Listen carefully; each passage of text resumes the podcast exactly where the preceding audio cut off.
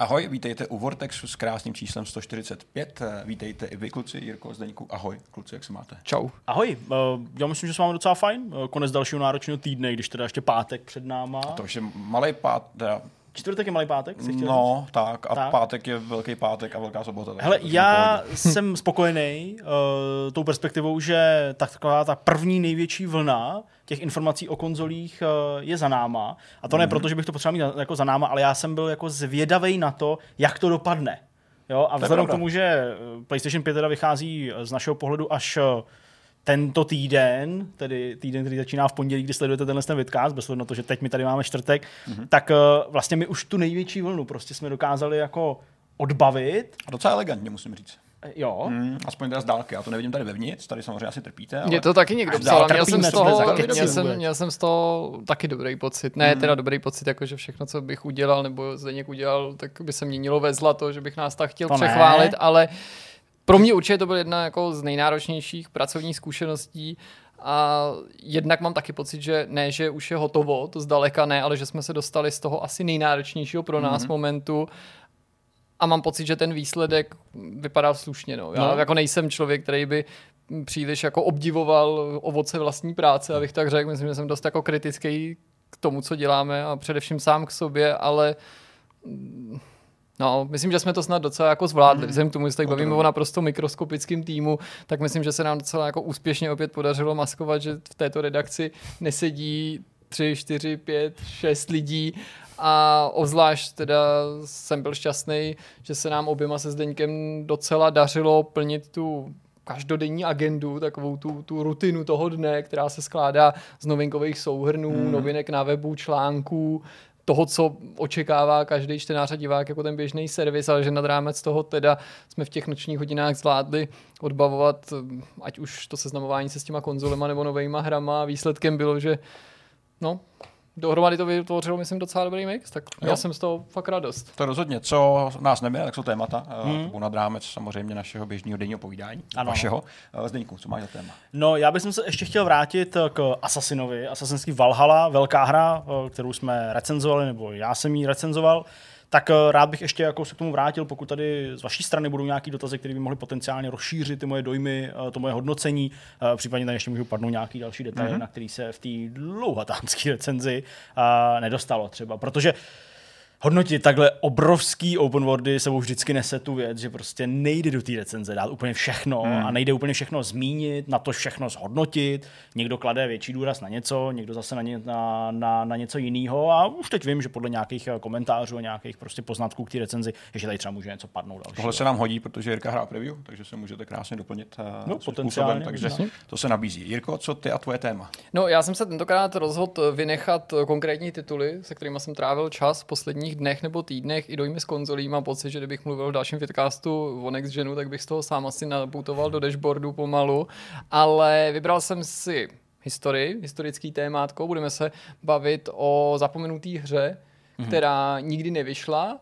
A myslím, že by to mohlo nejen diváky, ale i vás eh, zajímat. Uvidíme, zatím nechci příliš naznačovat, ale myslím, že by to mohlo být pěkný povídání. Tak jo, já téma tentokrát nemám, nicméně máme hosta, takže třetí segment bude. Eh, Zdeňku, kdo přišel si povídat? Uh, přijel za námi z dalekého Brna uh, Petr Kolář, uh, muž, který dlouho pracoval na vedoucích pozicích v Bohemce, ale člověk, který od uh, vlastně listopadu, ano, od listopadu, od začátku listopadu už Bohemce nepracuje, uh-huh. protože bude vedoucí postavou nového studia THQ, uh, který bude otevřený v Brně, nebo který už se teďka v tuhle chvíli formuje v Brně. Uh, no a my jsme se s ním nepovídali o tom novém studiu, protože to ještě je obestřený určitým tajemstvím a, a informačním embargem, ale povídali jsme si právě takhle symbolicky o jeho kariéře. A nakonec to povídání o tom, čím vším si Petr prošel, včetně třeba i práce na Doupěti, mm-hmm. tedy práce herního novináře, tak jsme se vlastně docela v té druhé polovině zasekli u Vigoru. A protože Petr dlouhý měsíce vedl vývoj Vigoru, tak uh, tady docela ochotně jako promlouval o fakt super zákulisních věcech, které se jen tak někde neobjevily, jen tak někde nezazněly a myslím si, že to je hodně zajímavý povídání. Tak o tom samozřejmě mluvím dopředu, protože ten rozhovor jsme už natočili v průběhu hmm. čtvrtka. A fakt si myslím, že to byla no. jako super věc. Určitě by se z toho dali, z toho dali jenom z toho povídání nějaký do, dobrý hmm. jako novinky. Třeba jako o tom, proč vyšel Vigor jako první nejdřív na Xboxu a že to vlastně bylo omylem nebo částečně dílem chyby. Ale Přesně, nakonec, jak se pěkně. ukázalo, takový šťastný chyby. No, tak jo, tak nezdržujme se. Uh, pojďme na první téma. Recenze Valhaly je venku, ale protože, jak už na začátku padlo, je to obrovský titul, tak si nejen zaslouží prostor navíc, ale ten prostor navíc určitě otvírá možnosti pobavit se o něčem, co se třeba do recenze potenciálně nevešlo. A ne protože to hmm. nebylo důležité, ale protože recenze je taky určitý útvar, od kterého čtenář, divák něco očekává a není možný se třeba na ploše čtyř odstavců nímrat v nějakém detailu, byť by si to třeba no. zasloužil. A tady bych možná začal Zdeňku. Jestli je něco nad rámec té recenze, něco, co ti utkvělo v paměti, co je podle tebe důležitý pro tu hru, ale nakonec si to do té recenze nemohl obtisknout, protože recenze nemůže mít prostě, když tohle byla dlouhá recenze, nekonečné množství stránek a já vím, že ne, že si s tím zápasil, ale že si sám si prostě říkal, jak to tam vetknu hmm, všechny ty hmm. svý dojmy. Jo, určitě. Měl jsem s tím problém, to řeknu hnedka na, na úvod. Ta recenze je možná jedna z nejdelších, no možná nejdelší recenze takovým tím náročnějším způsobem vytvořená uh, od nás, uh, kdy tedy je to text napsaný pro tu recenzi, přečtený, tak, aby to dobře znělo a zároveň doplněný prostě adekvátníma záběrem na těch místech, o kterých se prostě mluví ve 4K, natáčení na Xboxu Series X a tak dále, a tak dále. Takže jako ano, vlastně jsem s tím docela zápasil, protože ta hra je fakt monstrózní. A to je mhm. vlastně jedna z těch věcí, která sice se uh, line celým tím textem a vlastně poukazuje na to už jenom ta dílka toho textu, ale i ty jednotlivé pasáže, že skutečně ta hra je fakt velká, mm. je, je mnohem větší, než jak se mohlo zdát z některých těch náznaků vývojářů z Ubisoftu, který mluvili dopředu, uh, někdo asi ne úplně oficiálně, vy to byl, myslím, nějaký ten, uh, nějaký ten mluvčí pro uh, ty Taký blízkovýchodní region. Blízkovýchodní region, přesně tak. Uh, že jakoby to potenciálně vlastně může být menší titul, hmm. jo, že možná výváři trochu jako slevili právě z toho důrazu na to, aby to byla hra nám stovky hodin, jo, a tak dále. Ne, ne, ne, prostě. Jako to ta hra je očividně, ne, že to řekl něco, co neměl, ale to očividně nebyla pravda. Nebyla to pravda. Uh, ono se to totiž nemusí na první pohled zdát. A mě vlastně pak docela mrzelo, že v některých recenzích, které jsem si pročítal, českých i zahraničních, padaly věci, který ty vývojáři jako doslova, doslova v takovém tom dopisu těm novinářům, jako prosili, aby je neprozrazovali. A ty, hmm. se, ty se pojejí do určitý míry s tou velikostí. Já tady dál to nechci ještě jako rozebírat, protože třeba ne všichni to četli, ale jako jenom naznačím i to, co jsem naznačil, že jako ta mapa, ta mapa té Anglie, té části Anglie, to ani není celý jako ostrov hmm. anglický, tak eh, to je prostě jako něco, co může na první pohled se zdát jako relativně malý, ale něco, co je jednak velký a jednak to není to jediný, co tam je k dispozici. Mm. Jo? A dál to zase nechám. Myslím, jo? Takže... že nemusí říkat dál, lidi si asi dokážou představit celkem Hele, jako určitě jo, dobrý poměr, což je Ale nebudu to jako dál, dál rozebírat. Mm. Takže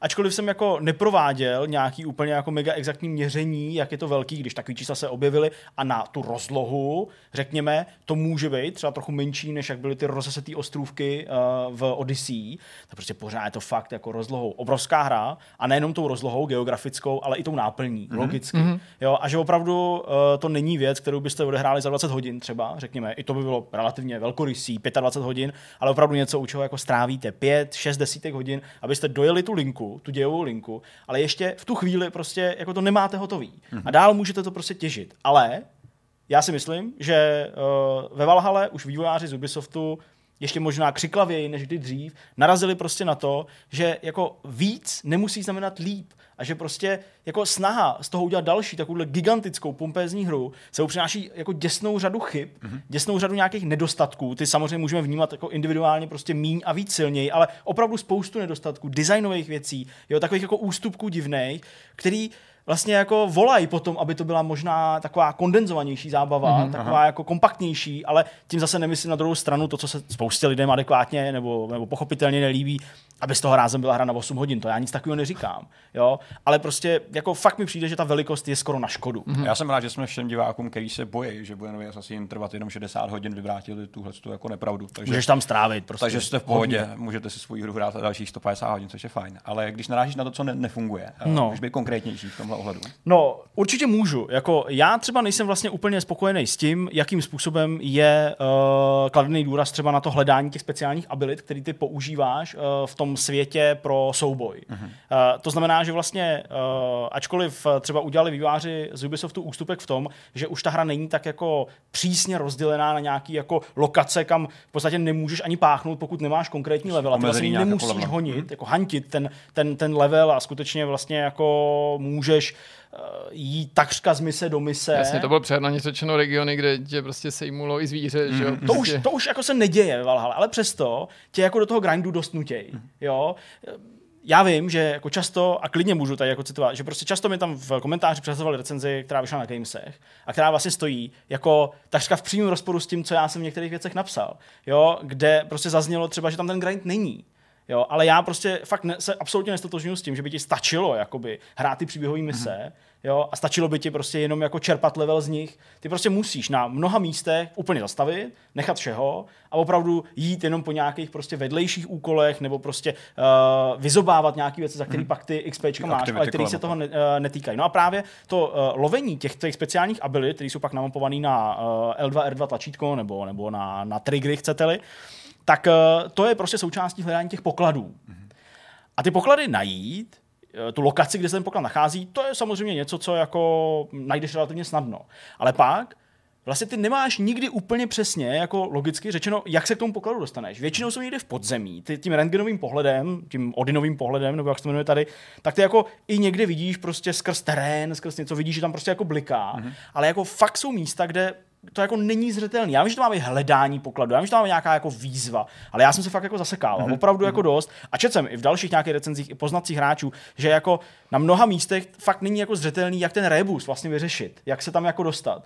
A Často to je třeba udělané tak, že je tam vchod do nějaké krypty, uh, vyznačený na té mapě nějakýma jako schodama nebo něco takového. Ten je úplně bokem Ale ten, je, ten je třeba dost jako daleko hmm. od toho, jo? nebo prostě jako fakt jako najít tu cestu, nebo, nebo co kde rozbít, jo? nebo kde jsou nějaký, já nevím, takový ty uh, zápalný lahve, který ti rozbijou takovou mm-hmm. tu narušenou Jasně. stěnu, jo, jo. Jo? tak to prostě jako není někdy jako, jako udělané tak, aby to, byť byla furt výzva, ale aby to jako bylo plynulý. Mm-hmm. A v tomhle ohledu prostě mi to nepřišlo jako, jako úplně dobrý rozhodnutí a furt bych spíš nechával ty poklady skutečně jako jenom těm jako surovinám nebo těm jako věcem, hmm. který třeba přímo úplně neovlivňují tu hratelnost. Jo, a tohle třeba vyhrával jinak. Ale to je prostě jako pohled, to je úhel pohledu. Ona ta recenze hmm. vždycky nějaký úhled pohledu někoho jiného. A tohle mě prostě tolik jako hmm. nebavilo. Tyhle schopnosti, které hledáš, tak jsou nějakým způsobem klíčový pro ten progres, nebo se bez nich obejdeš? Hele, já si myslím, že jako klíčový jsou, protože obohacují ten souboj. To jsou ability, které aktivně v tom souboji používáš. Jsou to střelecké nějaké věci, jsou to věci na blízko hmm. a jsou to prostě prvky, které jako ti pomáhají v těch soubojích dost významně. Ano, já jsem třeba často používal uh,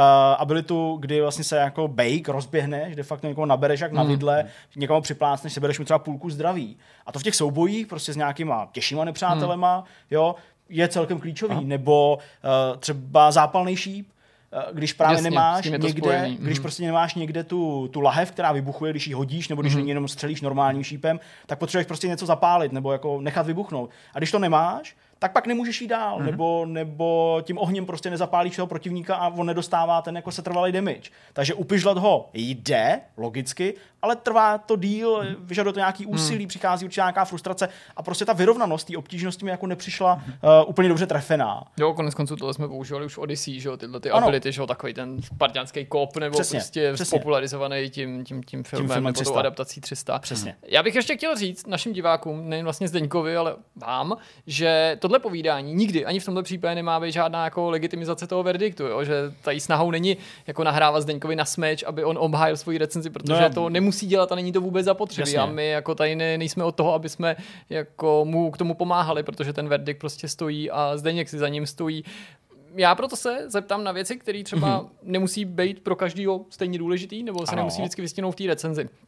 Pro mě Assassin a jeho kouzlo vždycky spočívalo minimálně z části v té historii a opakovaně Assassin mě, ale věřím i dalším hráčům, pomáhal seznámit se nebo spíš najít cestu třeba k jejich historickým obdobím, který je sami nezajímali, i když hmm. se třeba o historii zajímají, protože ta hra byla v tomto smyslu nějak inspirativní. A vždycky jsem oceňoval hodně ty díly, které třeba mohly pokulhávat i v tom gameplayi, ale byly skutečně ne nutně věrný historii, ale tu historii se snažili vytěžit, hmm. i když tam třeba byla řada té fikce. Tak by mě zajímalo, jestli si myslíš a nakolik by pro mě byla ta Valhalla uspokojivá po této části, jestli mě fakt nakrmí tou historií, i když třeba trošičku vyfantazírovanou. Těžko říct, jak moc to ovlivňuje to zasazení, hmm. to téma. Já jako chápu, nebo dokážu respektovat, že prostě díky seriálu Vikingové, jo, a asi i nějakým dalším eh, relativně třeba populárním věcem v dnešní době, tohle to vikingský téma je pro ty hráče přitažlivý, ta celá mytologie a tak dále. Že máš pocit, že to je in, jakoby teďka. Takže přijde mi, že to je in, ale jako přijde mi na druhou stranu ve skutečnosti, že se ty jako éry příliš mnoho lidí nezabývá tou, tou, tou mm. érou, nebo že, že je vlastně tolik třeba nebaví, nebo, nebo nezajímá. Jo? Tady se píše nějaký rok 873, nikoliv 1873. To jsem, jo, to je taky super, jo? děláte recenzi do pěti do rána, a pak tam v první větě řeknete chybu, no nic, no. Takže uh, prostě kolem roku 870 se pohybuješ a pro spoustu lidí je tahle jako anglosaská historie taková jako nečitelná, taková jako moc to neznají. No, myslím si to, hmm. jo, určitě to znají třeba to méně než středověk v Česku, jo, nebo něco takového. Možná dokonce i prostě ty dřívější historie, antika, Řím, Řecko, se na tom jako... s tím třeba seznamujeme víc hmm. na tak, školách, třeba v rámci Ty jména víc padají, že jo, historických jo. osobností, jo, tady prostě, eh, kdo zná prostě Osvalda, jo, a, a prostě Edgeberta a takovýhle, jo, prostě hmm. postavy, který tam jako potká. Takže vlastně na mě to působilo tak, jakože jsem během toho hraní měl zájem se jako dívat na Wikipedii, právě porovnávat, jo, jako tohle je historická osoba, nebo jste to vymysleli, jo, najít nějaký ty mm-hmm. spojnice, jo, samozřejmě s tím Alfredem Velikým, který pak, eh, a to je taky zajímavý, protože v té hře je tvým protivníkem, protože ty hraješ za vikingy ale ve skutečnosti je to vlastně jako historický hrdina, že jo, který jako hájil tu... Ochránce teda Anglie. Ochránce Anglie, jo, takže, uh, který pak jako ty, ty vikingy držel jako pod krkem. Takže eh, to je zajímavá perspektiva. Uh, a to mě, to mě jako zajímalo, takže podnítilo to ve mně určitě ten zájem o tyhle ty dějiny, který jsem, jo, upřímně to říkám, vlastně docela přehlížel, nebo mi nejsou tak známý jako třeba nějaký jiný historický epochy. A to je, to je jako v pořádku. Ale co mě vlastně na tom příběhu, který to spojuje s tou historií, vlastně vadí, je jako taková ta jako zkratkovitost v tom, že oni chtějí na postavě jednoho Eivora, nebo tý Eivor, pokud je to žena, tak chtějí vlastně jako demonstrovat ty dějiny, jo, ale jako prostě jenom na tom jednom člověku. Takže mm-hmm. Zase mě vlastně vadí ta, ta jako nelogičnost těchto z těch jako herních příběhů, kdy ty seš prostě dobře, nějaký pokr- no, vlastně nejsi pokrevním synem uh, nějakého krále uh, ve Švédsku, naopak jsi vlastně takovým jako nevlastním, dalo by se říct synem, nebo prostě takovým chráněncem, ale nazýváš se bratrem uh, toho, toho skutečného syna, toho, toho Jarla.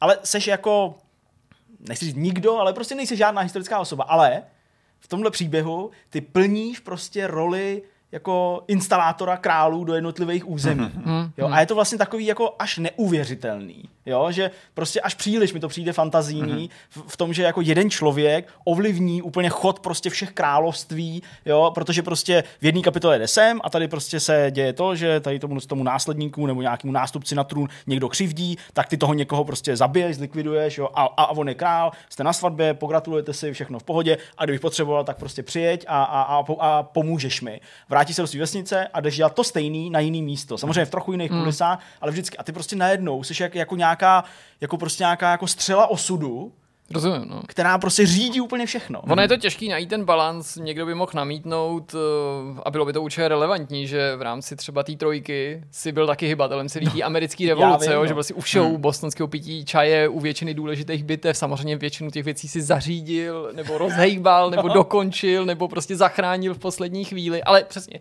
je to těžký vlastně, jak eh, dá tomu hráči ten Indiana Jonesovský pocit, nebo Forrest Gumpovský, jako byl jsem u všeho, ano, ano. to já jsem pootočil tím kormidlem dějin, hmm. ne, nepozorovaně mm. a jak to nepřestřelit, aby to vlastně nesklouzlo do nějaký komičnosti nechtěný. Jo, jo, to není to hratelností, kdy vlastně předchozí hry byly trošku víc stealth a tím pádem bylo i ten příběhový vyjádření takový. Jo, že si fakt byl v tom utajení, tak no, takovým jako prostě jako faktickým jako i symbolickým. Ale to možná no tady, částečně možná. Tady no. už jako to, že se neskrýváš, třeba symbolizuje i ta skrytá čepel v úvozovkách. Mm-hmm. Ty se k ní dostaneš. To byla věc, která byla proklamovaná samozřejmě už eh, před vydáním té hry, byla vidět v těch trailerích, eh, v trailerech. Ale Eivor je někdo, kdo to nechce skrývat mm-hmm. a mhm. přijde mu to nečestný, Jasně. takže on si ji nasadí opačně.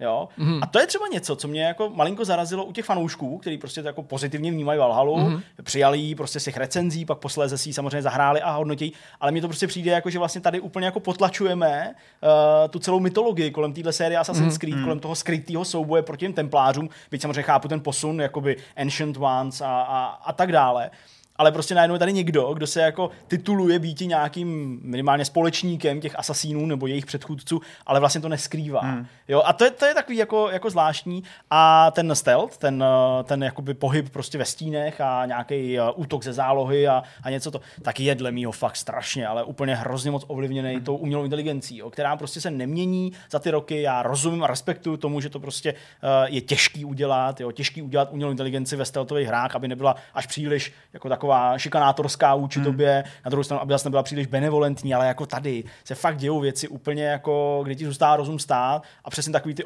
takový ty dva extrémy, jo? buď to tě někdo vidí, jenom vykoukneš prostě z křoví v nějakém hradu a on tě vidí prostě přes celý ten hrad, vidí tě, alarm, všichni prostě jdou, jdou, jdou po tobě, a nebo ty prostě šípem ze zálohy zabiješ prostě postavu, která tam stojí, má tam padne na jednu ránu a vedle ní prostě stojí jako ten další a a vlastně mu to je jako jedno, nebo mm-hmm. jo, nevidí to. Jo, jasně, že si jako jí všimne, jo, jo, jo, co to je. Jo, a pak takový to klasický prostě v alarmu, že jo, jde, kouká, jo, třeba velkou nějakou sekerou tam prohrabuje, prostě takový ty uh, kubky s tím senem, jo, takovýhle animace tam jsou, ale vlastně jako ztrácí toto kouzlo hmm. jo, a ty vlastně tomu jako nevěříš moc, jo, jako vlastně je používáš jako takový panáky, který tak jako obcházíš a vlastně nikdy na tebe úplně nedolehne taková nějaká ta svízel toho, že tě nesmí vidět a, a, a když tě vidí, tak je to celý v prdeli, hmm. jo, tak to je takový prostě jako blbý, no, hmm. ale jo, ta hra je hodně akční a možná i to dost ovlivňuje ten celkový zážitek. Ten zážitek, teda, když je tak ovlivněný, tak je ovlivněný k lepšímu nebo k horšímu? Eh, ve smyslu nějaký zábavnosti, protože když už jde v akci, tak předpokládám, že musí být nějak jako dynamická, musí hmm. v ní být nějaká hodnota, která tam předtím třeba nebyla.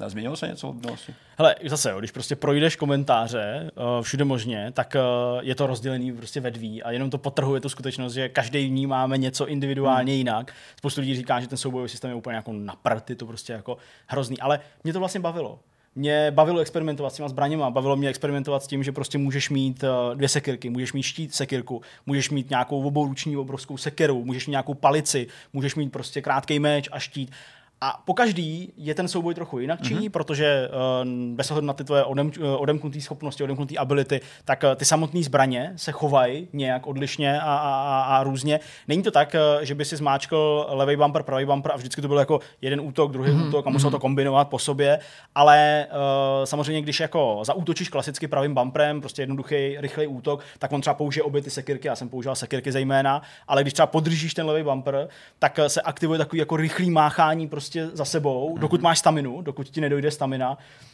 A vlastně tohle je vždycky unikátní právě pro, ten, jakoby, pro tu zvolenou pro tu zbraň. Přesně. A mm-hmm. fakt se můžeš jako udělat, jak chceš, nebo hodně to ovlivnit prostě tím výběrem těch zbraní, nebo, nebo to, tou kombinací. A mně to prostě jako přišlo mm-hmm. Jenom to prostě není jako žádný realismus, jo? Není to prostě Jasně. žádný bojový simulátor, úskoky jsou přehnaný trochu, řekněme, jo? Prostě on fakt uskočí strašně daleko, hm. mnohdy vlastně úplně jako mimo dosah, pak jakoby, aby Zbytečně, uskočil a udělal ránu, hm, hm. jo? takže pak se musíš tím úskokem třeba vrátit. Ale za co mě třeba bavilo, je, že musíš eh, v této hře, v tomhle tom dílu, docela často jako vykrejvat ty rány právě proto, aby si zůstal u toho protivníka mm-hmm. a abys mohl zasadit tu ránu jakoby z protiútoku.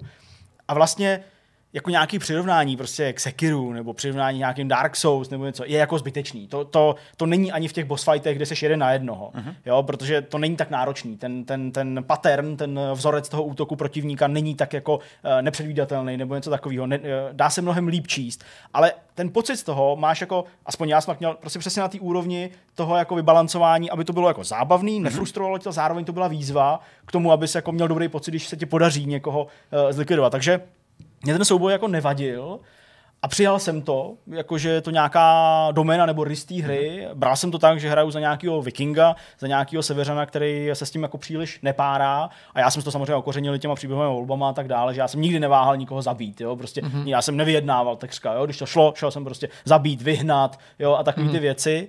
A vlastně nevadilo mi to, prostě přišlo mi to fajn. Jenom, co mi vlastně jako vadí, ale to je ta umělá inteligence, eh, o které jsem tady mluvil, tak nejenom v těch stealthových soubojích, ale i v těch jako normálně velkých bitvách, ty prostě vidíš, že jako na pozadí doslova postávají ty nepřátelé, skoro nečinně až, jo. Někdo třeba říkal, hele, tak to ale recenzujte s Day One uh, patchem, jo, ale on ten Day One patch na tu verzi 1.02 vyšel asi tři dny předtím, než jsme vydali tu recenze, že já jsem jako velkou část té hry odehrál ve stavu, ve kterým skutečně pak vyšla pro ty hráče. Mm-hmm. Zase to může měnit pak dál, jo, nebo už i teď třeba to může být změněný, ale prostě uh, hrál jsem to s tou nějakou jako verzi, kterou ty výváři chtěli těm hráčům dát na první dobrou a prostě ty vidíš, když se jako zastavíš a podíváš, tam jsou prostě nepřátelé, kteří na tebe vůbec nereagují a jenom čekají, než k ním dojdeš a než do nich jako bouchneš a někdo ani nestihne už zareagovat, protože je prostě zabiješ třeba mm-hmm. na dvě rány, jo, a to je takový zvláštní, hmm.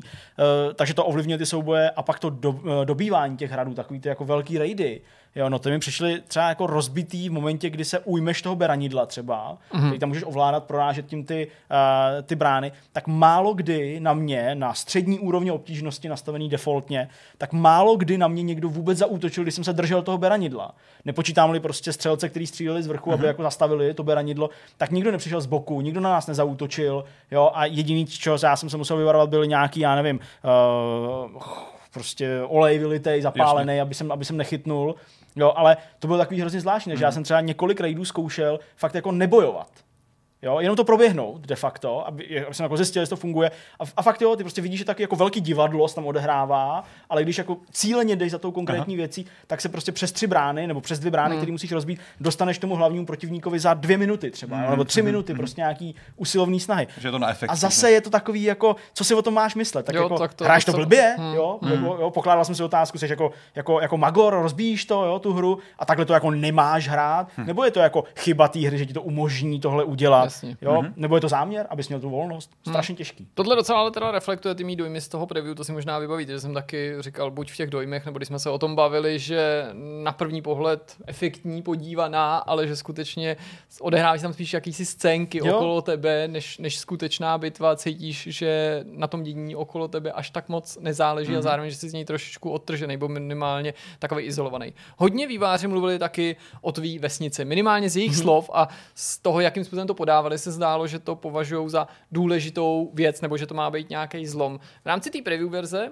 se mi zdálo, tam nebylo důležité, co jsem vylepšil, co jsem použil, ano. jako že jsem něco vylepšil a něco použil, že by to mohlo fungovat v tom smyslu, že se do té vesnice vracíš.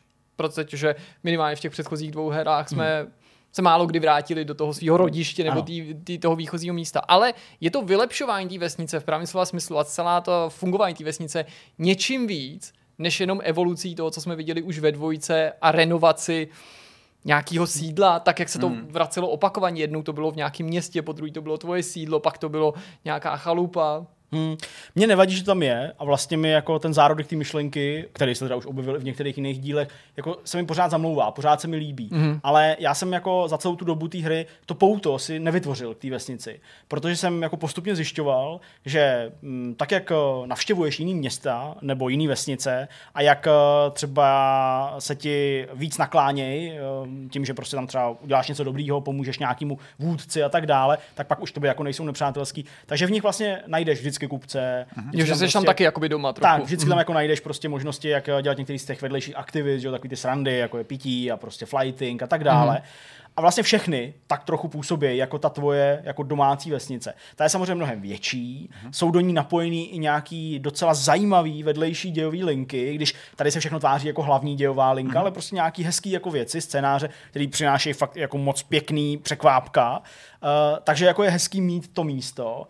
A ty máš dokonce v tom jako longhouseu, prostě v tom jako centrálním, eh, v té v v centrální budově, tam máš jako tu svoji místnost, ten svůj pokoj, jo, s postelí a s místem, kam ti chodí nějaký dopisy mm-hmm. a, a kde prostě jednáš s těma zástupcemi těch asasínů a tak dále já jsem tam vlastně nemusel vracet. Okay. A to mě jako na tom vlastně vadilo, že já jsem jako neměl tu velkou motivaci tam se jako vracet a pokaždé, když jsem sehnal ty suroviny na to, aby jsem mohl vylepšit nějaký ten dům, tak jako bylo pěkný uh, si jako prohlídnout tu animaci, popovídat si pak s těma lidma, kteří ti jsou jako vděční, že jsi teda se postaral uh, o, ten, uh, o ten jejich příbytek, post, uh, potažmo o nějaký, uh, o nějaký místo výkonu toho jejich povolání, protože ty z každé té budovy máš jako nějaký, uh, nějaký, nějaký jako pozitivní prostě dopady, nějaké uh-huh. věci, odemkne se ti rybaření nebo odemkne se ti lepší obchodování a tak dále. Ale jako dá se bez toho obejít. Prostě mm-hmm, neudělali z toho tu jako nezbytnost nebo, nebo prostě něco. A když tam vracíš, tak tam de facto, uh, de facto vracíš jenom za tou Randvy, což je ta uh, manželka nebo, nebo družka uh, toho tvýho nevlastního bráchy, toho uh, syna Jarla, který ho necháš v Norsku. A ty se vlastně za ní vracíš jenom k té taktické mapě, u které si vždycky řeknete, tak, tohle království nebo tenhle ten region, ten už nám je loajální, už když bychom potřebovali, tak nám vždycky pomůže našemu klanu, tak co tam máš dál. Mm-hmm. Jo, a ona ti řekne, tak máš na výběr tady prostě uh, další dva, ty vidíš, že jeden je na level 150 a druhý na, na, na level 240, tak si vyjdeš na 150 a řekne, tak jo, tak uh, jeď tam, tam prostě budu na tebe čekat a začíná další kapitola a ty tu vesnici opustíš a můžeš se do ní vrátit za 10 hodin a nic se nestane. Mm-hmm, jako mm-hmm. necítíš žádný jako úplně nějaký vyslovený uh, prostě buff tvých uh, schopností, aby si musel říkat, ty no, měl jsem sem radši jít, aby jsem tady udělal ten feast, tu jako slavnost, aby v té bitvě jsem měl ty, ty bonusy k dispozici. Prostě není to potřeba. A to mě vlastně trochu jako, jako mrzí. Ale zase z druhé strany chápu, že tady prostě lidi, kteří chtějí vzít toho, toho synina, toho, toho ptáka, jo, koukat se na tu vesnici, jak postupně roste a užívat si to. Jasně, že jo, je to, je to navázaný na ten hlavní jako quest, ty tu vesnici jako hmm. musíš vylepšovat, jo, a prostě chápu, že se to někomu může líbit, ale mně to vlastně přijde jako hrozně nevyužitý. Jo, hezky načrtnutý, ale nevyužitý. Ještě poslední věc na závěr. Eh, já jsem rád, že jsi zmínil ty zajímavé scénáře. Eh, no. Pro mě je v akčním RPGčku asi největším benchmarkem quest eh, nebo side questy a nějaká je kvalita. Je tady hmm. spousta titulů, který to udělali dobře v minulosti, Vize Zaklínač a jemu podobný, nebo teda ne spíš jemu podobný, těch tolik není. Hm. Eh, je tady nějaký quest, který, na kterém si třeba demonstroval nějaký improve v tomhle ohledu? Eh, quest, který by ti třeba utkvěl v paměti tím, jak byl zábavný, tím, jak byl vysvětlený. Ono taky, když nějakou hrou člověk stráví desítky hodin, jako v tomto případě klidně 60, tak to musí být víc než o gameplay. Nebo nemusí, tak. já chápu, gitar hru můžete hrát 100 hodin, ale jako u takových hry očekáváme, že ten příběh nás taky tahá prostě ku předu.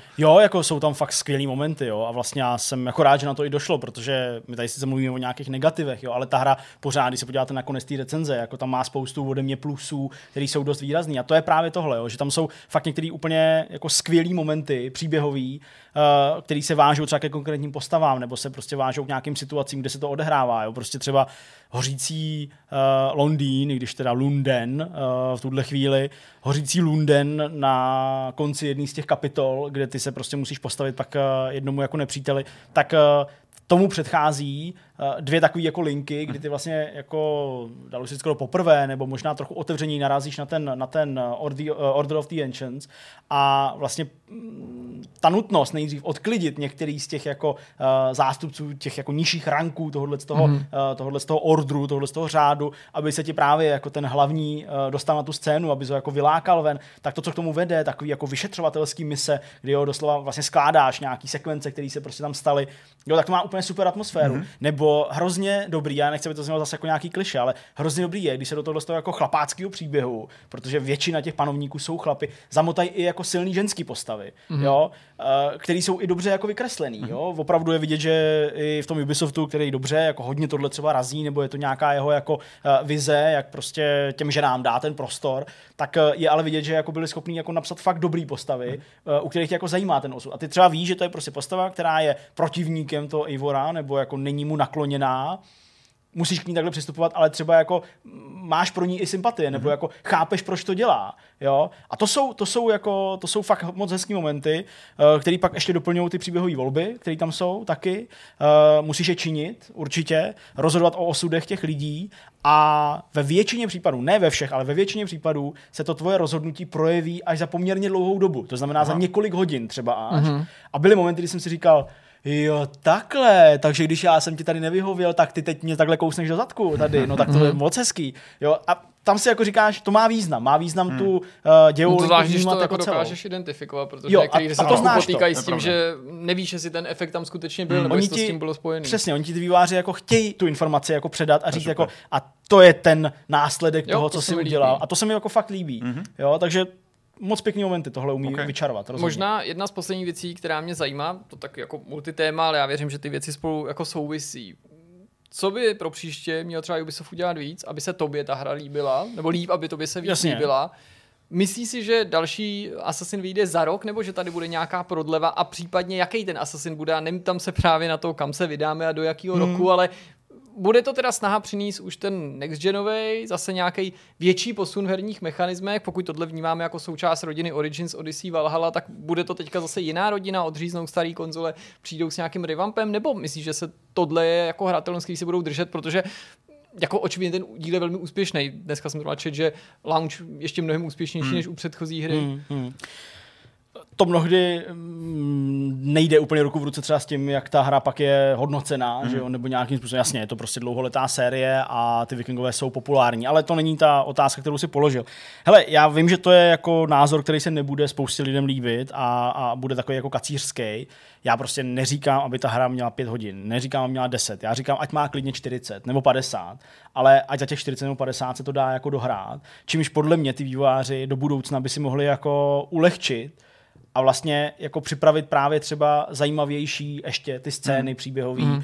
opravdu vyladit uh, tu umělou inteligenci, odstranit jako plejádu glitchů, chyb, různě prostě nenavazujících animací, nenavazujících situací, jo, já nevím, ztrátě postav, který mají stát na tom místě a nejsou tam, protože open world a tak dále, ale prostě jako zaměřit se ne na tu velikost, ale na tu jako přitažlivost ve smyslu nějakých originálních prvků. Tak, aby to pořád zůstal Assassin. Možná třeba, aby to byl o trochu víc Assassin tentokrát, při tom nějakým novým mm-hmm. díle, než eh, jak je Origins Odyssey a Valhalla vnímaná právě mm. v eh, kontrastu s tím, jak vypadaly ty první díly.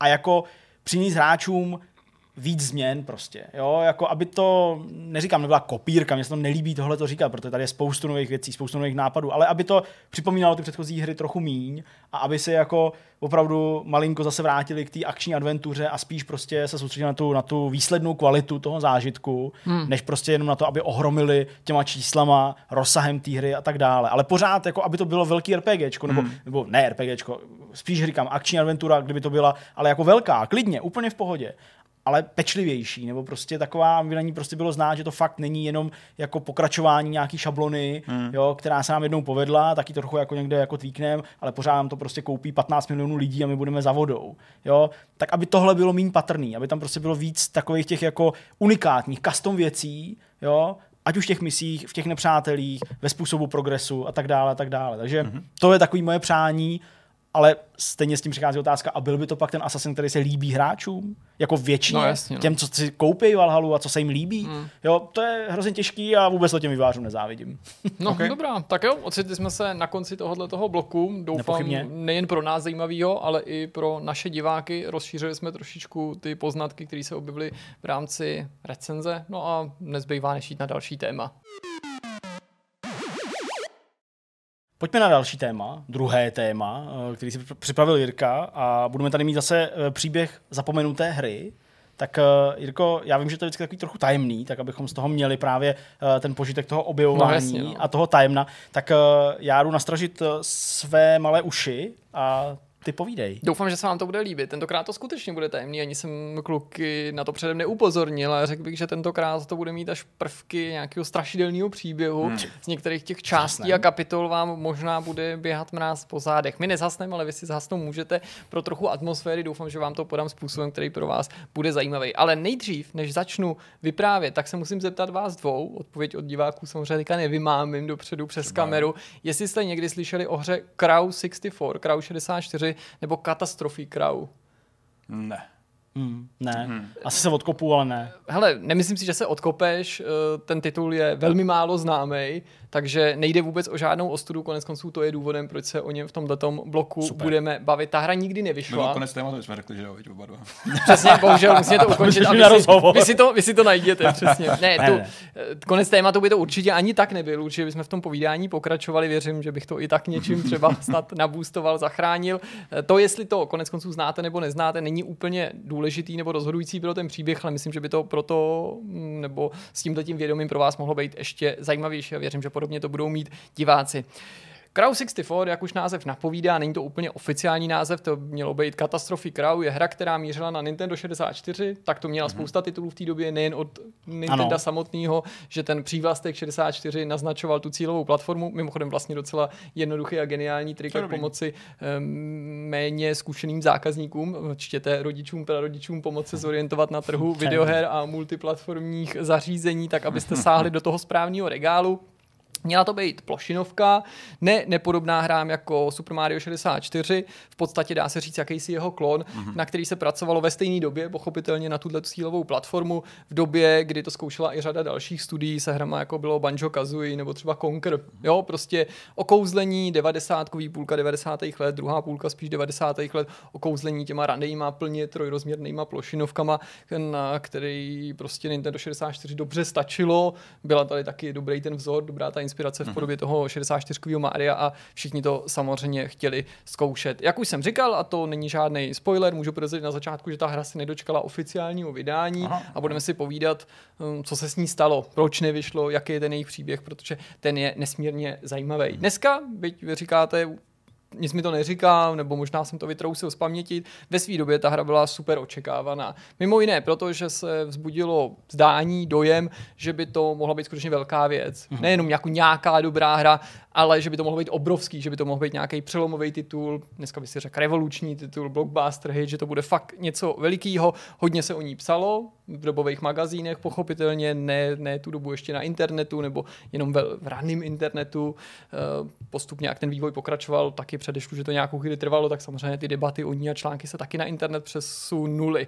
Podstatně je říci, kdo za touhletou hrál stál, hrou stál, nebyl to jeden člověk, ale má, jak už to tak bývá v těchto případech, jednoho duchovního otce a tím je německý vývojář Manfred, Manfred Lorenz, člověk, který založil studio Opus Interactive, ale pochopitelně to nebyl jednočlený tým, i když to nedosahovala ta firma velikosti takových těch dnešních gigantů, tak už tehdy na tom titulu pracovala řada jiných lidí. Manfred Lorenz v době, kdy se do téhle hry pustil, tak nebyl začátečník, už v tu dobu to byl v podstatě veterán německého vývoje nebo her, videoherní scény a proslul tím, že to byl perfekcionista. Mm-hmm. Že to byl mhm. člověk, který prostě si šel jako tvrdě za svým a chtěl, aby ty hry vypadaly co možná nejblíž mm-hmm. dokonalosti. Titul jako takový byl oznámený na akci Space World eh, v roce 1997 a sliboval mimo jiné úplně bezprecedentní zkoumání světa možnost pohybovat se tím světem. Samozřejmě z dnešního pohledu byste už vás to jako nešokovalo, ale potřeba se vždycky na to podívat tou optikou té doby. To znamená skutečně možnost, podobně jako v Super Mario, putovat všude možně. Mm. Něco, co samotný vývojáři, respektive samotný Manfred Lorenz nazýval Eternal Revival systémem. Mm. Technologie, která ale blíž nebyla vlastně upřesněná, co to bude znamenat. Mm. A myslím, že i to vlastně trošku s těma devadesátkama souvisí. Možná si to taky vzpomenete, že tehdy mnohem častěji uh, novináři, mm, nechci říct skákali na špek, ale velmi rádi jako mm, přetiskávali takové ty fráze z těch prostě mm-hmm. tiskovek, neříkám, že se to dneska neděje vůbec, aniž by se třeba hledalo, co přesně to má být, nebo co se za tím mhm. termínem má ukrývat. Hlavní hrdinou, Crow 64, katastrofy Crow, měla být vrána, jak ten mm-hmm. název napovídá, vlastně v tom názvu je všechno, Crow 64 na Nintendo 64, vrána, a vtipný na té vráně je, že tohle hlavního hrdinu stvořila dcera Manfreda Lorence, nakreslila to a i vzniklo to podle jejího návrhu. S tím, že se Crow 64 začalo rodit jako hra pro děti, mm-hmm. pro děti zní možná právě pejorativně, jak to dneska neradi používáme. Dneska jsem to říkal skoro okolností ve, stý, ve streamu, že jo, Sackboye hra prostě, která je hravá, nemus, ne, to neznamená to, že ji můžou hrát jenom děti. Ale Manfred Lorenz údajně velmi jako záhy po tom, co ten titul byl oficiálně představený, tu hru začal brát jako fakt vážně. Možná mm jako až zbytečně vážně se začalo mm mluvit vzhledem k tomu, že pořád mělo jít o jako zábavnou, rozvernou plošinovku. Neříkám v obyčejnou hru, nechci tím ji nějak schazovat, ale prostě jako neměl to být žádný občan Kane Chápu, na začátku. Jasně. Mhm. Neměl to být žádný občan jasně. Kane prostě ve smyslu jako tak náročný, možná tak jasně. velkolepý, prostě to měla být dobrá hra.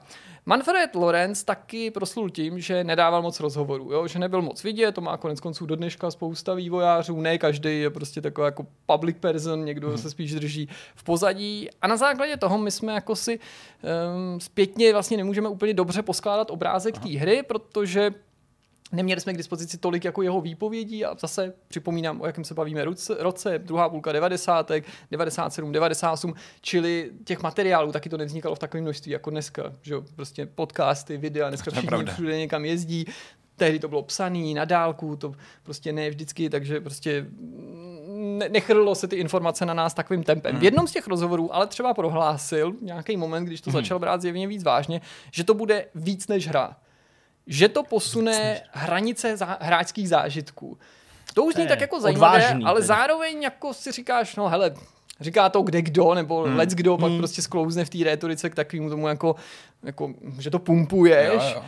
A lidi si říkají, OK, jako, takže bude to fakt tak super, anebo je to jenom hype? Není to teda náhodou prostě nějaká německá dajkatána? Ne, ne žánrem, ale není to prostě další hra, kterou někdo se snaží napumpovat a prostě vlastně dělá obyčejnou hru a to jí nakonec může zlomit vás. Původně hra měla výjít, respektive to byl první oficiální termín, nevíme, jak to bylo interně, na Vánoce 1999 a těsně předtím se první novináři dostali k hratelné verzi.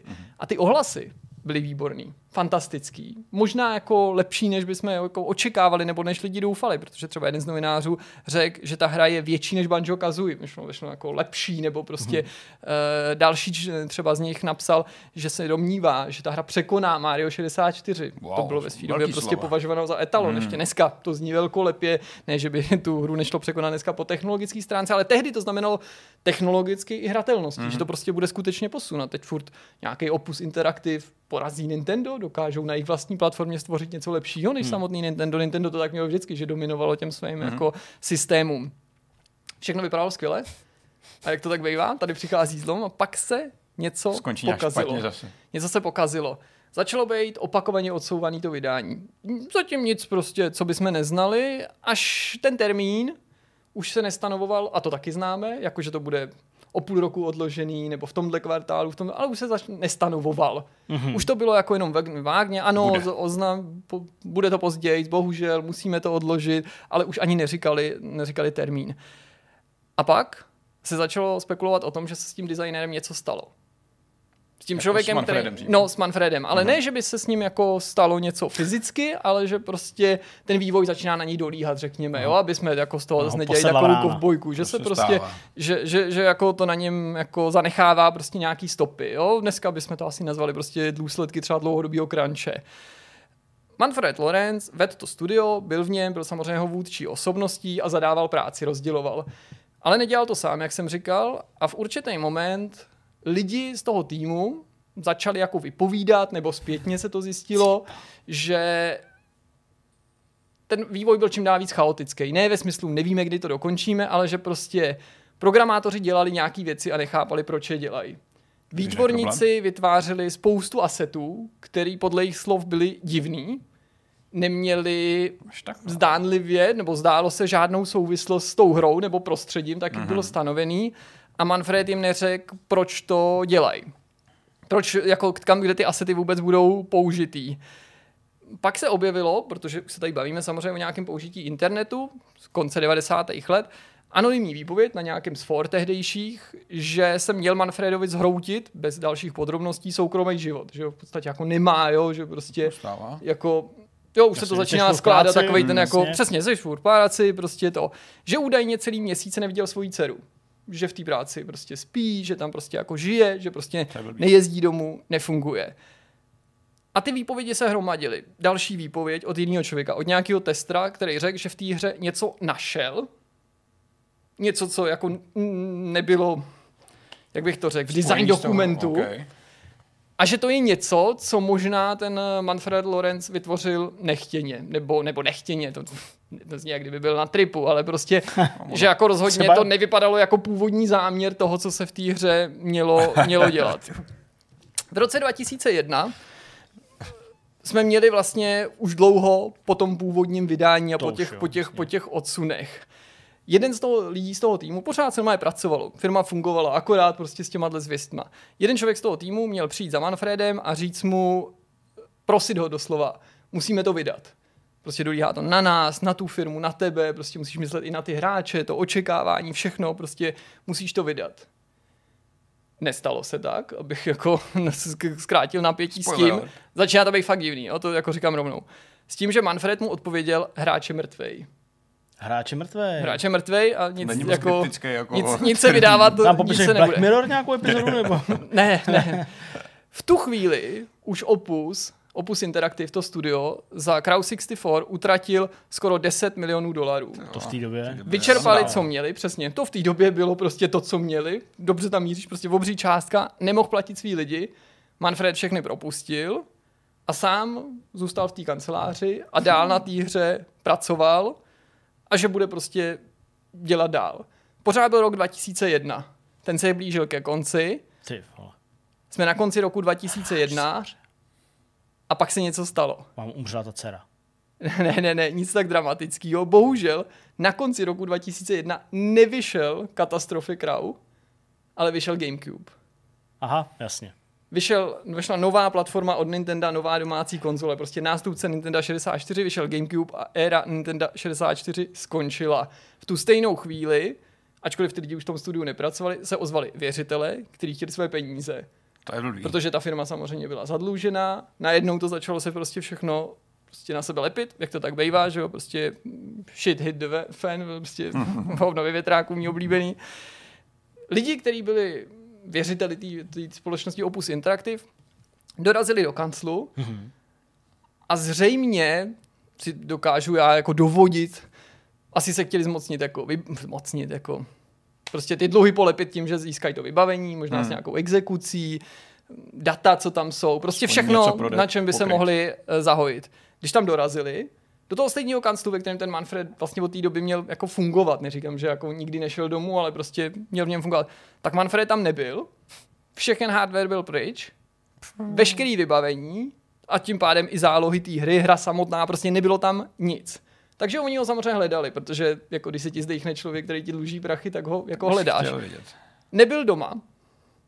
Když jako zjišťovali, co se děje, tak zjistili, že ta žena, jeho ta manželka, Aha. není taky doma a že s tou dcerou už před víc než šesti měsíci opustili zemi. Ta Že žena, ta, žena a, ta, a ta dcera. Ale bez Manfreda. To nikdo nevíme, neví. To to nevíme, ok. to nevíme. Doteď se totiž nenašli. A jestli je pravda, se dozvíte na konci tohoto pořadu. Hráli jsme bude s vámi, byla to jenom... Pardon. Zároveň tam ale nebylo ani jeho auto a loď, což byla jako, jako nějaká On jeho, jako jeho, jeho hobby. On měl loď, ale jako ne jo. loď, jako že by měl prostě, Super já jachtu nevím, prostě nějakou. měl nějakou jako, 10 Bárku nějakou, jasně. prostě plachetničku, No, jasně. prostě t- jako hobby. Nebyl tam on, na tom, na tom místě toho bydliště, nebylo tam ani to vybavení, který hledali. Mhm. Bylo tam prostě jenom prostě nic. Tak ho hledali, samozřejmě dál. O dva dny později, aniž by ho jako našli, nebo tam byla spojitost, se našla ta jeho loď. Ty bláho. Několik mil od pobřeží. On zmizel. On zmizel, no, no jakoby t- zmizel. No úplně jako, ale. Našla se ta loď. Několik mil od pobřeží. Na lodi samozřejmě on nebyl. Nebyly tam zase ani ty věci, nečekaně. V lodi, hardware. v lodi nenechal Crowd 64. Bylo tam jenom oblečení a v té lodi byl vzkaz ženě. Ale v, tý, v tom vzkazu nebylo nic o hře, jako kdybyste si mysleli, prostě zbláznil jsem se z hry, prostě hru to, Hráč mrtvý. a hra zmizela. Nikdo ji nehrál a od té doby o ní nebylo ani slyšet. Byla pět let ve vývoji, prostě záhada, nic, postupně se o pryč. ní přestalo psát. Teď tenhle ten příběh vytáhnul Adam Butcher, který ho zaujal. Adam Řezník. Prostě celá ta story. A chtěl zjistit víc o té hře. Jasně. Jako jinými slovy, on se chtěl o ní dozvědět víc, ale vlastně to, kam směřoval, bylo, že tu hru chtěl získat. Chtěl získat jako nějakou kopii, nějaký data, prostě chtěl něco z té hry získat. A podle svých slov prostě pořád pročesával internet a snažil se něco najít, až ji objevil, respektive až objevil nějakou zmínku na eBay a tam zjistil, že někdo prodává vývářskou cartridge, jednoduše řečeno. Něco, co se zdálo být vývářskou cartridge té hry Crow 64. Kdyby to z toho povídání nebylo jasný, tak od té doby samozřejmě Manfred furt nic, jo. Jako, Ok, že Že zmizel prostě a nebyl až... Manfred nebyl, že jo, to jako, já jsem tam neřekl explicitně, ale jako vypadalo to, že prostě odplul na lodi a Bůh ví, co se s ním stalo, jako Jasně. Ne, Ne, ho medúza, jasně. našel tu cartridge a koupil ji. Za? Víme? Cenu nevíme, Ok. okay. s tím ale, že nebo ji tady nemám, nebo si to, si, jsem, mi to neutkvělo v paměti, neznamenal jsem si to, s tím, že prodávající mu řekl, že ji našel na půdě, ale asi v podstatě ani nevěděl pořádně jako o co jde mm-hmm. a není tam řešená žádná jako souvislost, jako, že by to byl někdo z Jaký toho to týmu nebo něco Mm. podobného, nebo prostě proč byla zrovna tam. Tak ji Adam koupil s tím, že je to prostě možná jediná kopie, která přežila a že ji zahraje. Že ji vyzkouší. A tam byl vzkaz další, ty vole, já to vím. Tam je Manfred skovaný. A tu hru si prostě mu došla, rozbalili ji, vložili ji do Nintendo 64, který normálně měl. A to, co viděl, je fakt stejně zajímavý jako doteď ten příběh. Protože na začátku to začíná jako normální plošinovka pro Nintendo 64. Prostě asi bys ji neoznačil za lepší než Mario 64, jo, jak jsme se tady bavili o těch vizích. Konec konců je to nehotová než verze, hra. my nevíme, jak, jak, jak je ratovaná, v jakým, je Mhm. to ta poslední, nebo nějaký prostě, jaký je to build. Docela ale dobrá grafika. Rozhodně to vypadá jako, že je to ne k vydání, ale jako, že to je něco, co by úplně v pohodě někdo mohl jako dodělat a vydat, nebo co ve své době by si uměl představit, že najdeš prostě v regále nějakých Jasně. obchodů, prostě, ale prostě krok a tyhle ty věci, prostě slušný, slušný technický zpracování. To, co se tam ale objeví pak v té hře, je prostě úplně crazy. Začátek je prostě pohoda, vrána chodí, jumpuje, nějaká hudba, barevný prostředí. Pak ta vrána přijde k baráku, který je jako zjevně zaměstnáním. A aniž bych jako, jako To je to, je chtěl to, to, je to studio, jako, že přesně, nemá smysl chodit dlouho kolem horký kaše. Tam ta hra je najednou plná odkazů na tu práci. Na ten crunch. A ta vrána je jako možná ten Manfred, nebo ty Mhm. ovládáš tu vránu, to tam jako, ne, to, to, ne, že to tam není řečený, to není jako jasný, že jo, protože furt je to plošinovka, i když jsou tam nějaký textové bubliny, ale hlavně to začne být jako divný, takže třeba v nějakou chvíli se v tom dělají nějaký transformace prostředí, ale Layers of Fear, že on jde do té práce, tam něco udělá, pak se to jakoby restartuje, ale vlastně to je působí ale Eternal Darkness, shodou okolností z Gamecube, okay. že to vlastně není restart a když tam jdeš znova, tak zjistíš, že tam ta věc není, mm-hmm. tak jde do jiné chodby a když se vrací, tak vidí v té chodbě sám sebe, respektive jinou tu vránu, kterou byl zřejmě on v tom předchozím ranu, kdy tam jako šel, takže jako vlastně technicky dost hustý, ale To jo. prostě zároveň taky technicky dost divný. Není jasný z toho, protože to různě glitchuje, co je bug, co je glitch, Co je feature, Ok, protože ok. prostě prolínání textur, vypadávání z prostředí, ale když si zrovna říkáš, no jasně, byl to vývářské, je to nedodělaný, je to rozšlehaný, tak zase v tom mimo světě, když si tak představíte, že se propadnete, tak tam jsou jako nějaký věci Hmm. a nevypadají jako, že jsou tam jako odložený. A takhle se ne progličuje, ale asi zdá se, Adam v rámci toho příběhu dostane pak mimo tu práci. Do přístavu, k lodi, Ne, ne, do přístavu ne, ale jinak jako dobře. do baráku. Je tam scéna, kde vrána skáče z loďky. Ty vole. Na vodě, není jako jasný, že to je moře, ale vrána skáče z loďky. Něco se tam děje, prostě mindfuck, nějaký bubliny, pak jdeš jako vrána na hřbitov, dojdeš k hrobu A tam je, a tam je, matka s tou tam je mrtvá vrána prostě. Jako, že, Ty kideo, hráči mrtvej, ty vole. vrána tam No, brečí u hrobu. Pak seš někde, že to vypadá jako peklo, nebo prostě nevypadá to jako peklo, ale asi to má být jako nějaká vize Parafráze pekla. pekla. Pak se objevíš v baráku, který vypadá jak z Resident Evilu, jako ten Spencer Mansion, ne, že by to bylo úplně stejný, ale prostě tak stylizovaný a najednou už to není plošinovka, je to spíš taková jako ne z boku viděná, ale jako, no skoro jako z fixních kamer viděná jako věc, akorát, že tam vystoupáš do prvního patra, tam vlezeš do pokoje, strašně se to zpomalí, úplně divný zvuky, jo, prostě úplně si říkáš, jasně, něco na mě bafne, jo, prostě. A ty vole, když tam dojde, tak tam je postel a na té posteli je jako mrtvá vrána nebo rozkládající se vrána jako připojená na přístroje. A pak se tam objeví voda a prostě se to zatopí. Wow, A-. Byl smrtelně nemocný. A On byl jenom blázen. i když je to me- mega nestandardní, tak když vám to popisu, tak vím, že musím udělat jako jednu věc. Já nevím, jak jsme na tom teďka časově, a když tak to pak zrychlíme. Kolik máme minut do našeho konce tejku? Tak 30 sekund. tak to stopnem, ale pak se na to podíváme a klidně to pak jako zrychlíme, ale já, vám, já, já chci, aby jsme to viděli a chci vidět, co na to jako je řeknete. crazy. Nevím, jak to vyřešíme technicky, ale bylo by docela dobrý, kdyby samozřejmě diváci mohli sledovat to, co vy a zároveň třeba sledovali jako vás, protože jsem jako dost zvědavý, co na to řeknete To a případně to vyřešíme, můžete prostě jako, Tady se takhle objeví video No. a bu- budeme sledovat záběry, tak, takže, mm, jako pojďte na to. No. takže uh, teďka jsme Tohle je teda, ta situace, kdy už má Adam tu kopii a, a spouští a jde jí hrát. Mhm, Mm-hmm, a já chci, abyste viděli ten gameplay, protože není dlouhý, protože eh, to, Jasně. co jsem vám popisoval, abyste jako si udělali vlastní jako úsudek o tom, co uvidíte. Mhm. takže opus, ano, vidíme. Nintendo 64. Vrána vypadá ještě rozumně. Vrána vypadala docela v pohodě. Já jsem pohodě. čekal, že to bude nějaký jako hrozně depresivní. Že ta Vypelichaná. vrána už od začátku prostě bude jasně. Catastrophic Crow, Press Start, hudbička hraje pěkná. Jasně, jasně, v pohodě. Tady věřím tomu, že to je ještě hra pro děti. Mhm, OK, nebyl doma už pár dní. Mhm. Tada, a to je hezký. To je fajn. Work. Mhm, OK. To zhruba stejně se těším do práce taky každý den. už jako chápu tu paralelu. To vypadá celkem. Takhle se to vypadá... Oh, double jump, OK, vypadá rozumně. A práce, chápu. Mm, a tady už začíná deprese. Já jsem to Ok. okay. představil úplně jinak. Já jsem vlastně si neuvědomil, že to je 64. Já jsem to viděl jako nějakou úplně černobílou, nějakou prostě hmm. jako, no jasně, okay. Proto je to právě lepší to zasadit do kontextu. Určitě, určitě, jasně. Takže tady jsme v té práci, chápu. A grafíky, co rostou, no jo. Grafiky, co rostou, ty jsou, ty jsou hrozně dobrý. Ona má něco s křídlem? Nebo Pod mě je to jenom zgličovaný. je to zgličovaný, no, jasně. Nebo jí Oh, má pěkný možná počítač, má. že mě baví. Aha! Teďka je v tom psychosvětě toho, toho kompu. Mhm. Když si sbíráš čuplíky, tak to je prostě stejný. A Lenka v říši divů, ale horší. Jak možná to otáče i ty mm, pěkně hnusný. To je vidět, tak tenká hranice mezi jako něčím fany pro děti a jako Tak no. širem, čo? A Lenka v říši divů, že? jo, Prostě Něčím přesně, úplně, no. přesně, úplně progličovaný. Mimochodem, jako Prince Oh, Perzie, že? jo? To je dobrý. To To je je dobrý. docela fajn. Sense of Time, že jo? Prostě uh, wall jumpy takovýhle. bo. Jasně. A ty písmena na tom dávají taky nějaký smysl určitě, ne? No to už je war, War? war co? Ne, no. Ne, tak to ne, jsem hledám něco, co tam není. 94, as- asi, asi taky, jasně. No. A je, a ty jo, tady on kouká. Mhm, Jo, tady sebe, on jako se- pracuje. Takhle programuješ. To tady už je hodně větý, no, tohle. Tak, a tady bych skončil.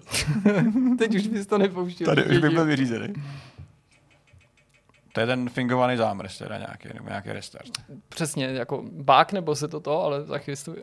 Jasně, a znovu. Ale znovu. teď už ta budova nemá napsáno work. Nemá, akorát to je černý. Je to nějaký, že? jo? Je to změněný jako aha, trochu. Aha. To, to je stejně hustý. To je nějaký strašák, ne? O, Oj, oj, oj. OK. Jo, ale to teda vypadá Jasně. přesně jako teda ta první vrána, která se tam jako v tvým podání do té práce No a dostala. ještě, ještě to tam přesně jako... Work je teda černě, nikoli žlutě napsáno. Motýly tam jsou furt tak taky dobrý. Černá jako Aha, pozitivní a venku je barva. tma. Mhm. Teda vevnitř, jasně. Tak jasně, a venku, Chybí nějaký ty... tady na- už, jasně. venku už není světlo, je tam graf. A ten jde Graf- dolů. A ten jde dolů, takže Ten to jde není dolů. náhoda prostě Mm. tohle. To je ta druhá fáze toho vývoje, když ti dochází peníze. To jsem viděl někde. Docela nepříjemné. Jak ze Silent Hill. Tady, tady Alesa.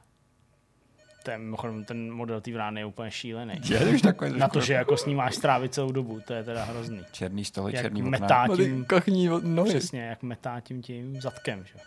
Ředitelská office.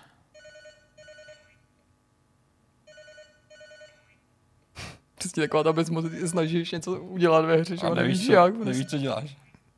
Tohle zná podle mě úplně každý, že jo. Konečně No, tak- jako, Utečeš pryč prostě, no jasně. Kdo to bylo? Co to bylo? To byla další vrána, brána, a, že a Teď, to teď, ta... to už je, no jasně, nevíš seš to ty jako z předchozího dne, to už není vtipný, veď. To je to divný, no. Nebo takhle teď už. Teď je to už- divný. ještě, teď to už předtím to bylo divný, je to ještě trochu divnější. Oh, lala, OK. Glitch svět. Ale možná ne. To je jak ten Interstellar, že jo? Přesně. Ale telefon utichnul. Telefon dobrý. tichnul, že to je, to je... A tamhle světlo v tunelu na konci, jasně. Zvětšuje se to, abych tomu taky asi šel. Jdeš blíž, jasně. Teď nás něco skočí v srdce. Ale. Jo, to je vrána. To je ta vrána na té střeše, Jasně, na ale ledce. s ludičkou. A, po, mm, a neměl v ruce nějaký počítač nebo něco? Jo, mi taky přišlo, správně? no. Byla možná cihla jenom. Jestli on se pak neutopil s těma datama. S No jistě, že jo. S těma, s těma kompama tam To prostě to naházel, nabízí. To naházel dolů a přivázal si to k nohám. Že? Taky dobrý Silent Hill tohle, no? Nebo co to je jako za mlhu, Hergot? Hra pro děti. Co jsem musel říkat ten člověk, když to hrál? Ten Adam Bakovský. Nebo? Dobře utracený peníze, ty mačer. chceš.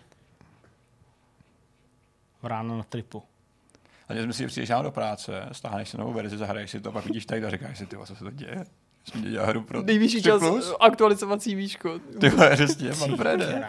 Jsi si úplně jistý, ty vole, tou scénou, kdy ta vrána skáče, ty vole, do, do, toho moře. A to je hrobeček a tam pláče ta vrána. Což je pěkně divný vlástr. Jasně.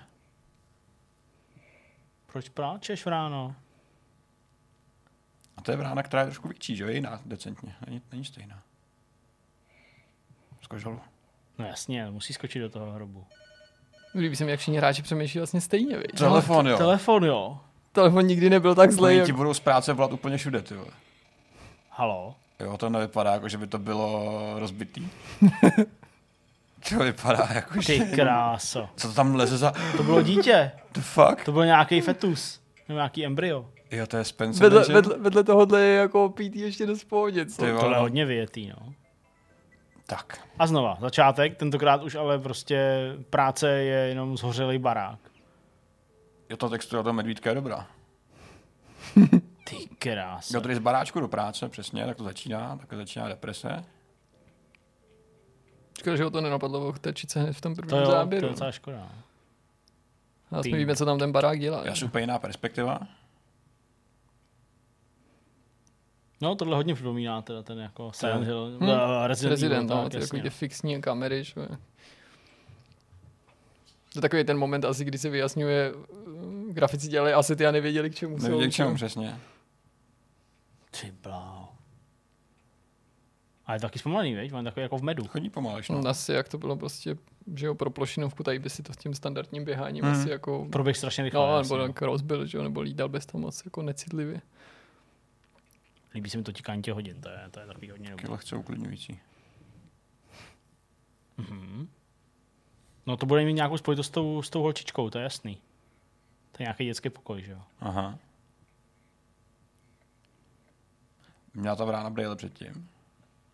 Taky si nejsem jistý. Bavu se. Ale tam bude mrtvá, já vím. A tam fňuká. No, je jí špatně, protože nemá, nemá tátu, že jo? Aha. Co to je? To je srdce. To To asi nějaká vrána, jako jo, to je nějaká Já ta... jsem to teda vám popsal, jako, že to je nějaká chcíplá vrána, no, ale nejsem tak, si ale- jistý. Jo, to je ta vrána na těch přístrojích, no vypadá to tak, no.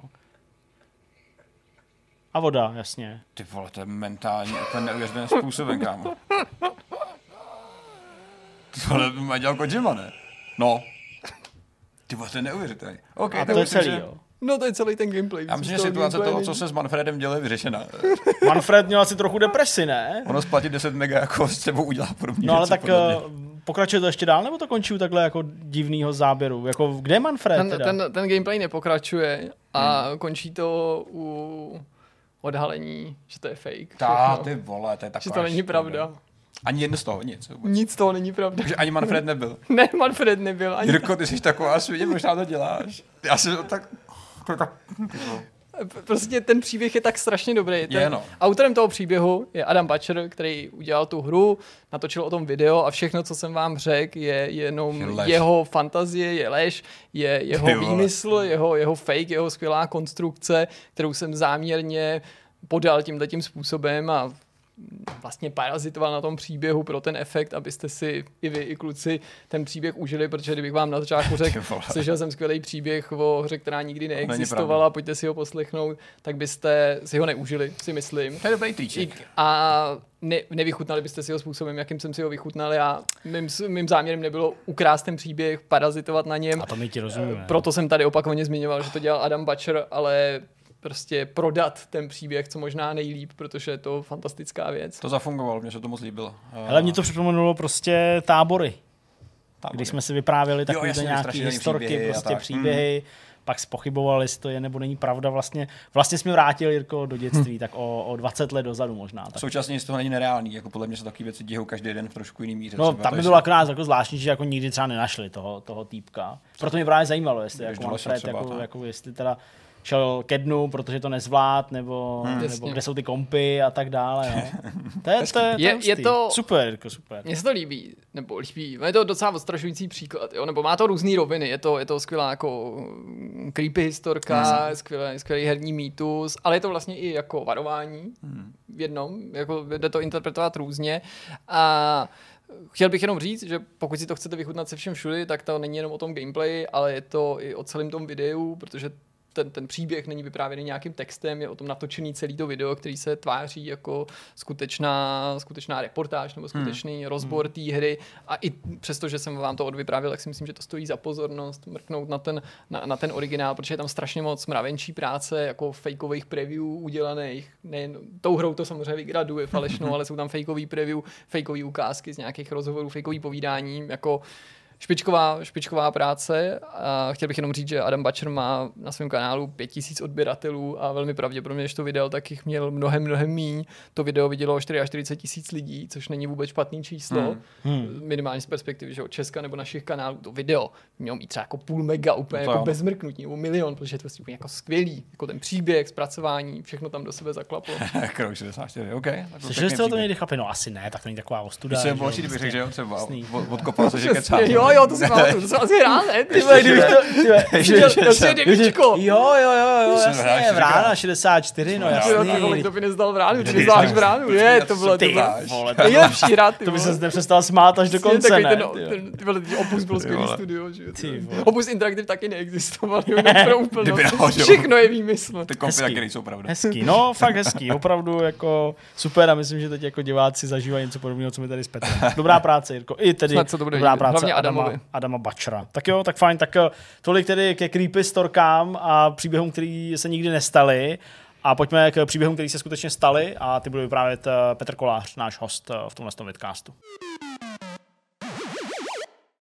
Dnešním hostem je Petr Kolář. Ahoj Petře. Ahoj. Petr Kolář je neoddělitelně spojen s studiem Bohemia Interactive, eh, kde si strávil hodně let, já myslím, No. něco kolem deseti let, tuším. Deset a půl, no. Deset a půl let. Eh, Nicméně od 1. listopadu letošního roku už eh, tomuto studiu si dal valé, Je to tak, no. protože Petr Kolář povede nový studio THQ, který se jmenuje Ashborn Games a který bude sídlit v Brně. Je tomu tak, no. Tak. My ale tady Petra nemáme proto, abychom rozebírali věci budoucí, protože o Ashburn Games se budeme bavit někdy v budoucnu, ale Petra jsme si pozvali právě proto, že patří k eh, řadě veteránů, kteří se tady pohybují. A moc rádi bychom se tebou povídali o tvojí kariéře, de facto. Uh, takže já to s dovolením vykopnu. Uh, kde ty jsi přišel do kontaktu s videohrama? Uh, ve smyslu toho, že to začala být tvoje práce, nebo uh, že to prostě nebyl jenom koníček, řekněme. Uh, tak na výšce jsem začal dělat pro Doupě, a Doupě.cz jako webový magazín, a který ještě furt existuje. Ano, A- jasně. A, začal jsem tam nejdřív dělat novinky, potom postupně jsem tam se stal zástupcem šéf-redaktora a tím jsem se dostal k hraní, kdy člověk eh, v průběhu týdne musí do, dohrát tři hry, napsat o nich něco, k tomu ještě napsat nějaké ty novinky. To znám dobře znáte. Jasně. Jo, takže tohle byl nějaký za, začátek. No a potom jsem se na jednom z konů potkal s Ivanem Buchtou z Bohemian Interactive. No a jeho napadlo, co kdybych náhodou chtěl jít třeba na druhou stranu barikády a místo toho, abych o hrách jenom tak psal, tak abych ty hry dělal.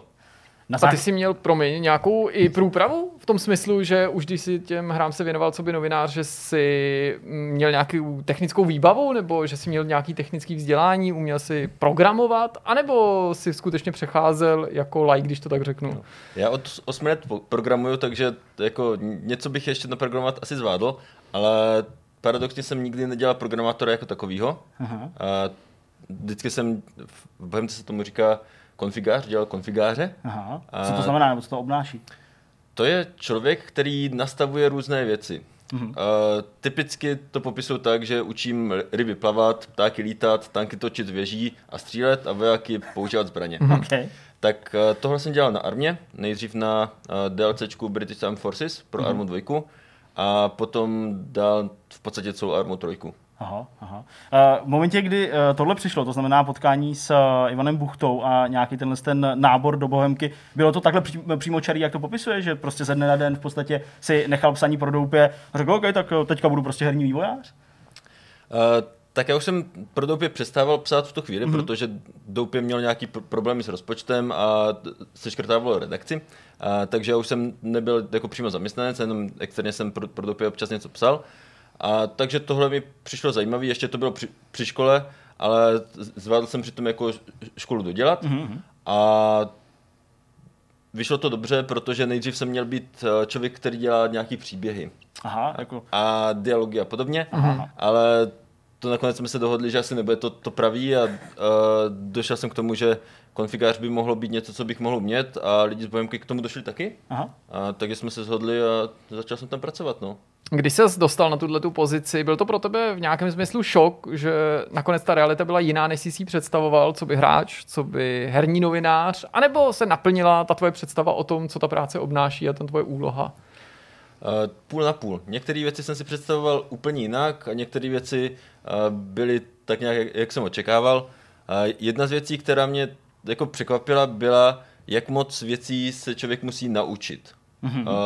Jako třeba nastudovat, protože když jsme začínali s tím British Armed Forces, tak v průběhu prvního týdne jsem v podstatě jenom hltal články o britské armádě, abych věděl, jaký je rozdíl mezi L85 a L86. Což Jasný, to chápu všichni, úplně. To, to ne, to bylo, to bylo fakt trapný si takhle doplňovat znalosti až po tom nástupu, no. protože tady třeba Zdeněk mnohem radši má 85, zatímco já vždycky tak. říkám 86, nedám na ní dopustit. Třeba na dálku tě baví víc, chápu. Uh, nebo cokoliv jiného, co Odpo- to dělá. Odpověď je, je, je ano. no. Takže si to hltal, jasně, musel se to naučit. Takže tohle, tohle jsem se musel naučit. Eh, předpokládal jsem, že jako k tomu budou nějaké jako vnitřní archivy a podobně. Uh, primární zdroj byla Wikipedie, uh, takže to byla jako věc, která mě trochu překvapila. Na druhou stranu, uh, potom, když jsme třeba jeli do Maďarska natáčet střílení z, ze, ze zbraně Lynx GM6, uh, tak to bylo super, protože tam nás vzali na střelnici a 50, tam 50 cal jsme si vzali do ruky, mohli jsme si z něho vystřelit, natáčeli jsme zvuky, byl to hodně zajímavý zážitek, něčím hmm. takovým jako proti tankovou puškou vystřelit. Můžu doporučit. Jo, jo, to, to zní hodně dobře. Uh, dá se říct, že jsi byl fanoušek do nějaký vojenské techniky ještě předtím, než jsi nastoupil do Bohemky. I třeba z tohohle nějakého statutu tě třeba do té Bohemky vzali. A nebo to všechno právě přišlo až s tou prací, uh, tohle to získávání těch informací? Možná paradoxně já jsem víc pacifista než cokoliv jiného. A proto jsi dělal na armě. To, takže to proto jsem dělal na armě. Jako, uh, tady tohle nevím proč, ale mám to nějak oddělený, že jako to, co dělám v práci, není nutně to, co dělám jako normálně. Jasně. A zároveň i ty hry, eh, na kterých dělám, tak eh, nejsou to hry, které bych si normálně zahrál. Jo? a, protože Armu bych normálně nehrál. Mm-hmm. A, jako ano, recenzoval jsem ji kdysi, ale jako není to hra, kterou bych si vybral na zahrání. Podobně i Vigor, ale nakonec jsem ho nahrál víc než jakékoliv jiné hry. Mm-hmm. Logicky. Možná s ohledem na to, co říkáš, je ta odpověď na snadě, ale přeci jen do určitý míry to, že se věnoval hrám, co by profesionál, co by um, autor her celý den, tu pracovní dobu, jo, připravilo tě to nějak ochuť hrát, když pak přijdeš domů, odpočívat taky u her jinými slovy, protože někdo to tak pak jako říká, že vlastně teda, když už celý den tráví s tím hraním, tak eh, nakonec by třeba relaxoval u televize nebo dobrý knížky. Tady tohle tak to bylo něco, co se mi podařilo naštěstí už jako redaktorovi na doupěti jako si vybudovat, že mám práci a mám zábavu mm-hmm. a, mhm. a mám nějakých pár her, které jsou schopné hrát pro zábavu. Jo, v dopěti tak to bylo primární Guitar Hero, protože to člověk nemůže mm-hmm. recenzovat pořád. Takže jako a po večerech jsem si brnkal na elektrickou kytaru, teda jenom na ty čudlíky aspoň. Jasně. A bušil do bicích, když bylo potřeba se trošku vymlátit.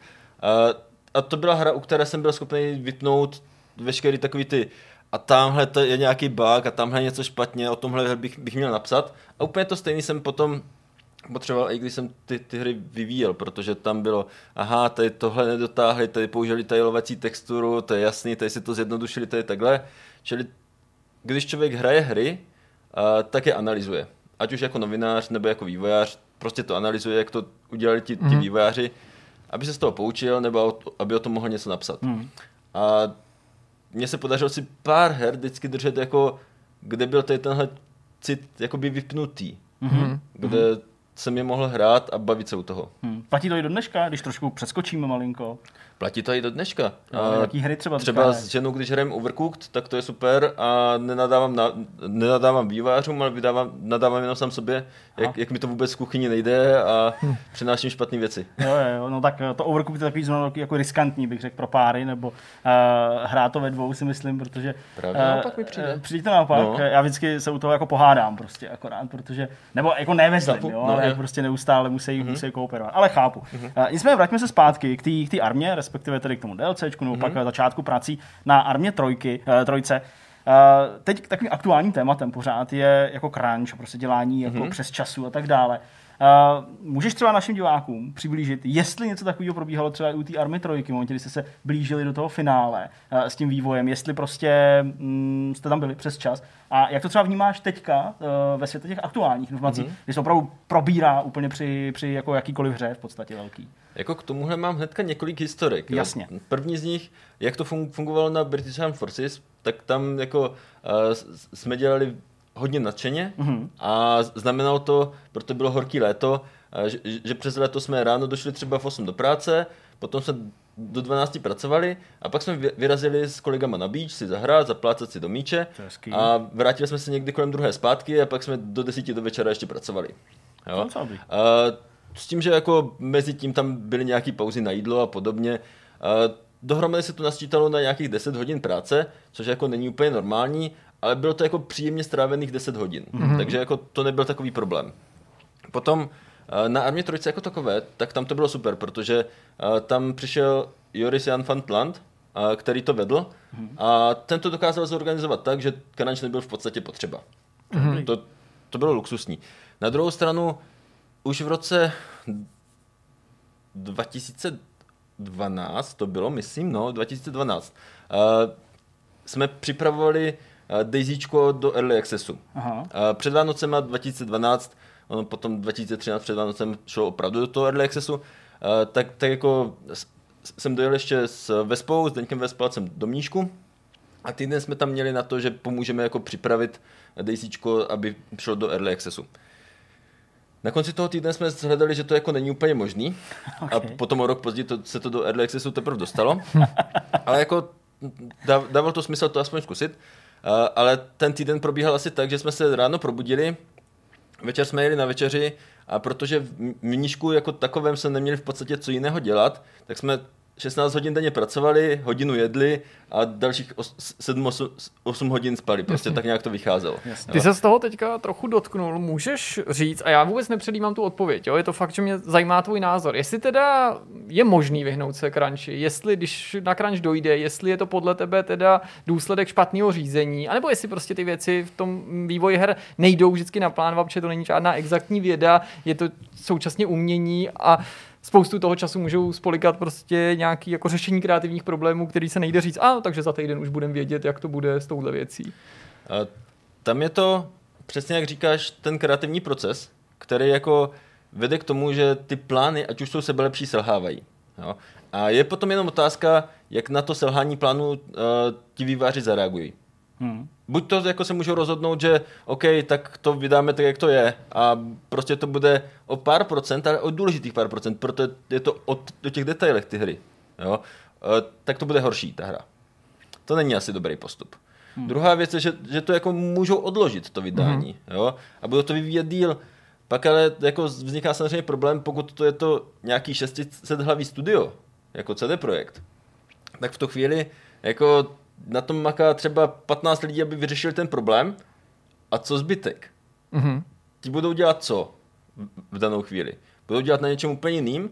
Můžou tím rozbít něco těm, kteří právě teďka nutně potřebují něco dodělat. No.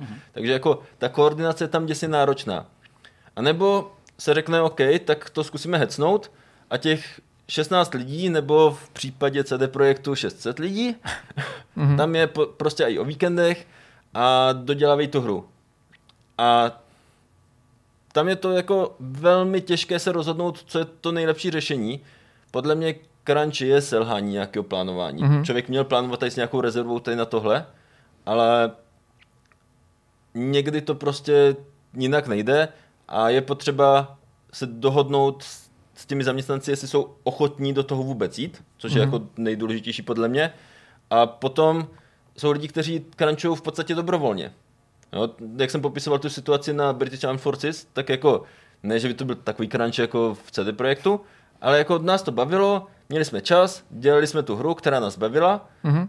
a bylo to v podstatě příjemný crunch v uvozovkách. Hmm, hmm. Já myslím, že pro lidi, kteří prostě tohle třeba nikdy nezažili nebo nepracují v nějakým takovýmhle kolektivu, tak je to třeba uh, těžce pochopitelný. Byli tam třeba lidi, kteří jako na to nechtěli přistoupit? Prostě řekli, hele, já kančovat nemůžu, protože chci být doma, nebo no. mám tam manželku a dítě, nebo nějaké takovéhle věci a bylo to v pohodě, prostě řekli jste, jo, jasně, tak doraž, až Jo, můžeš. no jasně. No, jako tam, tam se počítalo s tím, že každý tomu dá tolik, co může. Mhm, jasně. Jo, jako, uh, na crunchi není jakoby nejhorší to, eh, že z, z vedení přijde, hele, tady budete crunchovat. To ne.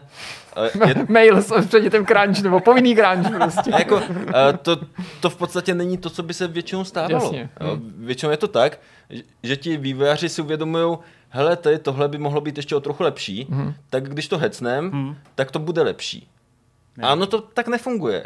A ti vývojáři to ví, že to tak nefunguje, protože když jsou utahaní, tak tam udělají víc chyb a pak je to ještě dáhlejší a celý, celý ten crunch je jako v podstatě zbytečný. Hmm, Jo? Ale to je věc, kterou si člověk, když je zažraný do toho vývoje, prostě neuvědomí.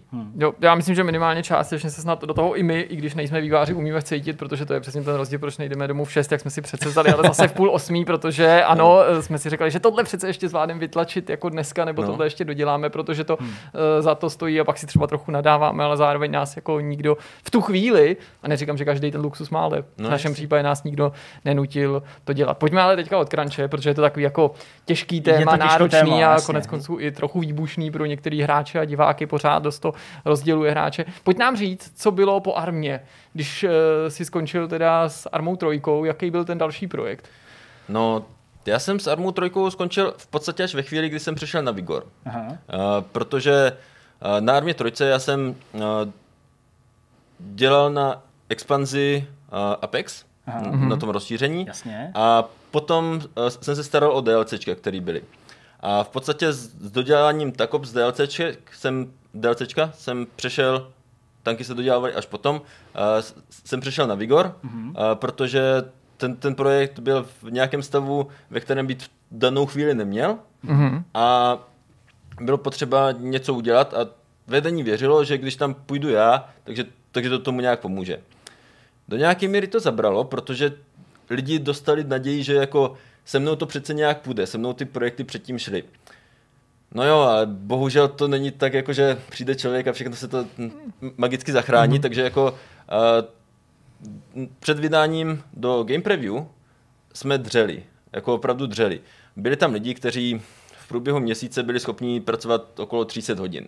To není úplně zdravý. Mhm. To, No. to ne, no. A, tak to je 10 hodin denně, včetně soboty a ne- neděle, ano, přesně tak. jo. Jasně. A, na druhou stranu, já jsem to po nich nikdy nechtěl a jako, ano, byl jsem za, za, za to extrémně rád a trávil jsem ten čas tam s nima, a, ale a bylo to tak, že to byli přesně ti lidi, kteří, jo, dám do toho srdíčko a bude to skvělý, nebo tam aspoň uděláme něco, aby to fungovalo, protože jako ta hra v podstatě 6 měsíců od toho, co jsem přišel na ten projekt, 7 měsíců, šla ven do game preview. Mm-hmm. Jo, a mezi tím jako tam bylo pár poměrně výrazných změn, jako třeba zmenšení toho rozsahu té hry, aby to bylo vůbec jako udělatelný, nebo změna platformy. Jo. OK, Takže, to se dostáváme docela zajímavých vod, teda koukám. takže tohle bylo to bude taky asi zajímavá historka. Eh, Protože to, to, tohle bylo uh, jako náročný a potom jako hlavní snaha, kterou jsem měl od té, od té chvíle bylo, aby se tohle už nikdy neopakovalo. Mhm. Jo, protože když jsme potom vydávali to 1.0, tak se mi podařilo do plánu skrýt měsíc, o kterým jako nikdo v podstatě nevěděl, kdy jako to byl měsíc na dodělávání těch věcí. Mhm. Jo? A ve chvíli, kdy už jsme dojeli a hele, tady prostě musíme začít crunchovat, tak ne, ne, máme tady ještě měsíc. A všichni byli překvapení. Všichni byli rádi, protože ten Jasně. měsíc tam byl. A podařilo se nám to, to jako dodělat v té formě, kdy, kdy to pro nás bylo OK, takhle to chceme vydat. Mhm. Jo, což je jako děsně důležitý, protože tohle si musí každý ten vývojář říct, jako takhle už to stačí. A samozřejmě, bylo by možný crunchovat i tak a bylo by to jako o něco málo lepší. Mhm. Ale jako je velmi těžko říct, jestli by to reálně bylo lepší, protože lidi potom dělají chyby, a jestli to o něco málo za to opravdu stojí, že to zničí člověku život. Já nás vezmu v té historii povídání o Vigoru na ten začátek. Jak ty jsi mm-hmm. říkal, že, že eh, to byl vlastně tvůj další projekt, eh, který jsi vedl, eh, který jsi vedl, když jsi přestal dělat na Armě trojce, respektive na těch rozšířeních. Můžeš nám jenom popsat, jak se třeba lišil ten projekt právě o té army. Uh, chápu, je to jiná hra, uh, je, to, je to prostě jiný žánr. Mm-hmm. Uh, nicméně, jak ty jsi to vnímal, co by člověk, který prostě to měl jako, jako vzít? Jaký, jaký věci si mohl uplatnit, třeba který už si nabil po tu dobu, co si Bohemce byl, anebo co si věděl, že musí změnit, nebo jaký, jaký přístup tam byl prostě zapotřebí? Bylo to jako poměrně složitý, protože když, když se člověk podíval na Vigor, tak tam jako normálně jsou nějaké věci, které jsou jako vykřičníky, že hele, pokud tady těch takovýchhle věcí je, je moc, mm-hmm. tak jako nemá cenu to vyvíjet. Jo? Jako třeba je to úplně nový engine, nebo Jasně. je to úplně nový tým, nebo je to úplně nová monetizace, nebo je to úplně nová platforma, a ne, nebo je, je to úplně nový typ hry, který neznáme. To je hodně vykřičníků. Tady toho bylo docela dost, teda, vzhledem k tomu, co jsi jmenoval, tak jsem tady našel spoustu průniků, jako s Vigorem, Jako... jako... Za okolností tady těchhle pět tam bylo. No, jasně. Jo, takže jako v tomhle hledu uplatňovat v podstatě cokoliv, co bylo předtím, bylo skoro nemožný. Hmm. Jo, K jako, tomu jsem mířil, jasně. a, znal jsem ty lidi a jako ten tým je úžasný. Jo. To prostě a, to jsou lidi, kteří zvládli v podstatě z ničeho udělat tu hru během jako poměrně krátké doby. Jo. Jako, ta hra byla už ve vývoji něco přes rok v tu chvíli, ale byla velmi široká. Mhm. Bylo to něco na úrovni třeba Destiny. Mhm. Jo, Jo. jasně. A bylo to něco, na co ten tým nestačil. Mhm. Takže jsme to museli výrazně zeštíhlit a udělali jsme prostě jenom tu část, která byla jako možná. Takže nejnáročnější na tom bylo vybrat, co je vlastně ta část, která je možná udělat. A v tom mi pomohl právě ten tým, protože oni mi vysvětlili, co udělali, vysvětlili, co mají připravený a tak. Co je teda jako nejideál? Přesně tak, no. A já jsem jenom tam tak stál a děláte to dobře, děláte to dobře. Fandil jim, Aha. a protože uh, oni věděli nejlíp, co, co mají udělat. Mm-hmm. Jo. A nakonec já jsem tam byl opravdu jako jenom ta figurka, která jako jim zvedla tu morálku, aby to fungovalo. Mm-hmm. a oni prostě, já, já reálně jsem nic neudělal.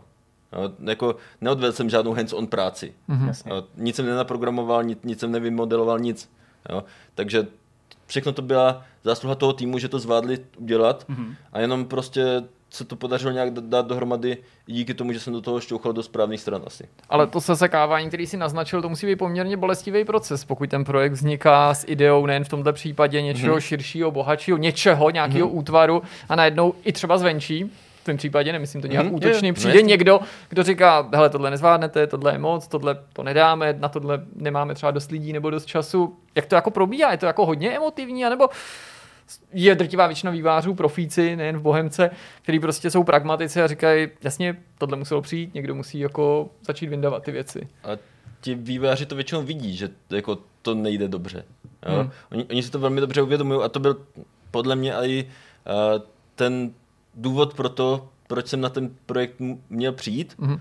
Proto jako lidi si uvědomovali, hele, tady to nefunguje dobře a Mhm. potřebujeme něco udělat, aby se to změnilo. Mhm. A jako v podstatě jediný, co potřebovali, bylo říct, OK, je potřeba něco udělat. Jo, jako potvrdit si to. A když, když jsem jim to potvrdil, tak už to v podstatě sami jako se skoro, uh, sestrouhali uh, na to, co jsou schopni udělat a co dává smysl, aby bylo vydaný. Mhm. Tady je právě ta jedna věc, která mě uh, taky vždycky, co by novináře samozřejmě zajímá a snažím se na to těch patřičných lidí ptát. Tebe, co by uh, teda dnes už bývalýho uh, lída uh, velké hry ve velkém studiu, uh, ty jsi tady naznačil, že ty vývojáři, kteří tam prostě sedějí, ty jednotliví zaměstnanci, logicky vnímají ten projekt, mm-hmm. prostě vnímají ho určitě se všema pozitivama, chybama. Ale mnohdy se navenek může zdát nám novinářům i hráčům, že ty vývojáři, kteří v tom týmu nějaký velký mm-hmm. hry jsou, tak jsou jako vlastně slepí vůči těm chybám. Nebo jako, že se zdá, že prostě jako kdyby neviděli ty chyby, mm-hmm. na které pak všichni poukazují. Tak je to vnímání toho týmu takhle jako, jako utvrzený prostě v nějakém kolektivním přesvědčení, že to je vlastně v pořádku a proto jako do toho bušíme a děláme to, i když se to třeba zjevně vyvíjí nějak mm-hmm. špatně. A nebo to právě ty lidi jako vnímají a vlastně třeba některé rozhodnutí, které pak se projeví v tom finálním produktu, jsou skutečně rozhodnutím někoho nad nima, někoho, kdo prostě na tom jako, jako řekl, hele, ne, takhle nám tady vyšlo v tabulkách a marketingový tým říká, a takhle to bude a ten tým prostě jako dá tu hlavu dolů a udělá to podle těch příkazů. Záleží jak kde. Jasně. A, jako opravdu záleží jak kde. Většinou je to jako průnik obojího. Mhm. Mm-hmm. Jo, jakože ten tým vnímá, že, jaké jsou chyby. Jasně. A často tomu jsou nějaké důvody, proč tam ty chyby jsou. Ty, ty chyby mají nějak, nějaký důvod, jak vznikly. Jasně. A typicky na Vigoru jsme dlouho bojovali s tím, že nefunguje střeba tak, jak má. Mhm. A až v podstatě před, před vydáním jako té verze 1.0 a se nám to podařilo dostat aspoň do nějakého použitelného stavu. Jo. Mělo to nějak, nějaké důvody a potom s tou střelbou zdál byly ještě problémy a furt se zlepšovala a teďka je na výrazně lepší, uh, na výrazně lepší úrovni, než byla předtím. Jasně, jasně. Jo. Ale na začátku ta střelba prostě byla tak špatná, že i to, jak ta hra vyšla a lidi říkali, hele, tady se špatně střílí, bylo, no jo, ale kdybyste to zkoušeli předtím, tak, tak to, tak to nebylo Jo. ani možný. Jo. Zní to blbě, Mhm. ale bylo to něco, čím ten tým musel projít, Jasně. aby vytvořil aspoň nějakou tu úroveň. Mhm, jo. A No. pak od ní se mohl odpíchnout vejš třeba. Takže jako nebylo to tak, že by přišlo, přišel někdo z vedení a udělali to špatnou střelbu. Udělali to špatnou Ube, střelbu. uberte tam trochu z To já si, to si ani nemyslím, jasně. Já jsem spíš tím myslel, jako, že prostě uh, pojďme to dělat furt tímhle způsobem, protože prostě takhle to má jako být, Mhm. protože takhle jsme si to řekli na začátku. Uh, ale jo, tak můžeme aspoň takhle zpětně potvrdit a to prostě není nic jako proti ničemu. My jsme si toho všimli No. uh, v těch uh, úvodních fázích. Ty jsi to myslím hrál ještě víc než já. Určitě Jo, to doma na zkoušel. začátku a pak jsme to nějak streamovali a tam se nám, Přesně, tam během se nám streamu se nám to nepodařilo jak nějak přesně jako- z toho téměř trefit. No Jo, tak jo. to, je, tak, tak, tak to je fajn. Jakých ještě ohledech uh, tam vlastně byl ten progres ku předu na Vigoru? Třeba u lidí, kteří to uh, nesledovali, tak pro ně to může být i zajímavý právě, co jste všechno vylepšili nebo změnili. Tak ono, jako zajímavost je, že jsme dělali free-to-play hru bez monetizace nejdřív. No, Protože jako ano. když vyšlo do game preview, tak tam nebyla v podstatě žádná monetizace. Mhm. A nebylo to tím, že bychom ji jako neměli třeba dokončenou, nebo že bychom ji tam ještě nechtěli dávat. My jsme ji prostě neměli. Jasně. Reálně jsme ji neměli. A čili jako ve chvíli, kdy jsem přišel na ten projekt, tak to bylo, no to je super, máme tady jako free-to-play hru. A, a máme jako tým lidí, kteří umí dělat skvělé prémiovky.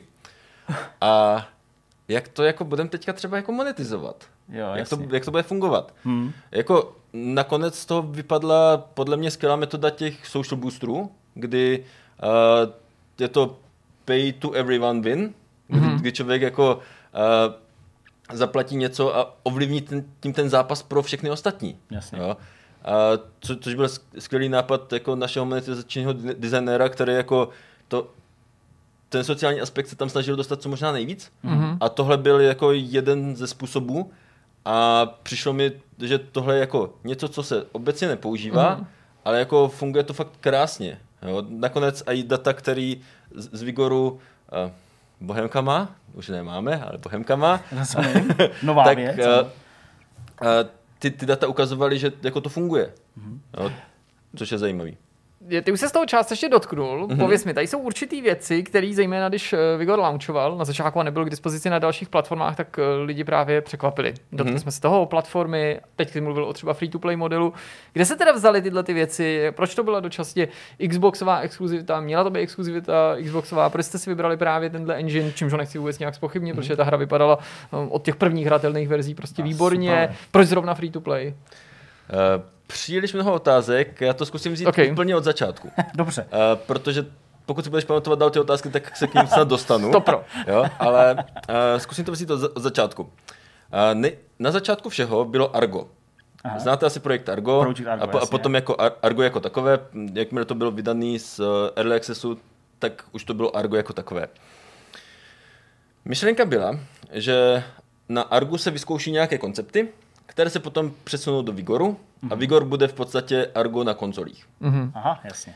Uh, vzhledem k tomu, že Argo je týmová střílečka uh, a Vigor je v podstatě multiplayerový looter shooter, je vidět, že tam jako došlo k nějakému k nějaké změně. Jasně. Uh, někdo může říct, že jako vize se v podstatě nezměnila, že ve výsledku je to to, to samý. Uh, Mně přijde, že tam jako ta změna je poměrně velká. Čili my jsme se naučili nějaké věci už na tom Argu, uh, ke kterým jsem se taky jako po vydání na chvilinku přimotal a díky tomu, že jsme vydali Argo a zjistili jsme, OK, vydali jsme Argo, který je free a nevíme, jak z toho budeme mít peníze, tak jsem se jako aspoň trochu naučil dostat tam nějak, ně- nějakou monetizaci, mm-hmm. aspoň. A protože nakonec eh, tam byly nějaké balíčky, které se daly koupit a ně- nějaké skiny, které se daly kup- kupovat. Vyzkoušeli jsme si nějakou novou technologii na Steamu, bylo to super. Jako v tomhle ohledu, jako učícím se, to bylo super.